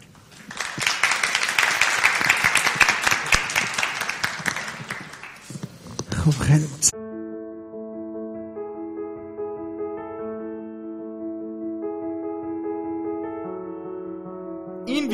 شما رو دعوت می‌کنه به وبینار H&H آکادمی تا به پاسخ تمام سوالات خودتون نه تنها حین برنامه بلکه بعد از اون برسید ما در وبینار H&H آکادمی در مورد دو topic مهم بیماری hypertension و بیماری hyperlipidemia صحبت خواهیم کرد. این وبینار کیس بیست و لکچر بیست بوده و به همراه امتیاز بازآموزی برگزار میشه. بعد از شرکت شما در وبینار اسیستنت ها و پرستاران هم آموزش داده میشن تا آگاهیشون در زمینه دو بیماری ذکر شده بالا رفته و از این طریق به سلامت بیمار کمک کنه. در نهایت هم آموزش بیماران برای تکمیل زنجیره آموزش سلامت در زمینه این بیماری ها انجام میشه. بعد از جلسات نکات و تیکو مسیج ها به صورت دراپ کارت در اختیار شرکت کنندگان قرار می‌گیره شما می‌تونین سوالات خودتون رو از طریق مراجعه به وبسایت داروسازی دکتر عبیدی با ما در میون بذارید و پاسخ دریافت کنین و همچنین بعد از برنامه از حمایت علمی سخنرانان برجسته ما استفاده کنید. منتظر سطحی متفاوت از این وبینارها در چند ماه آینده باشید.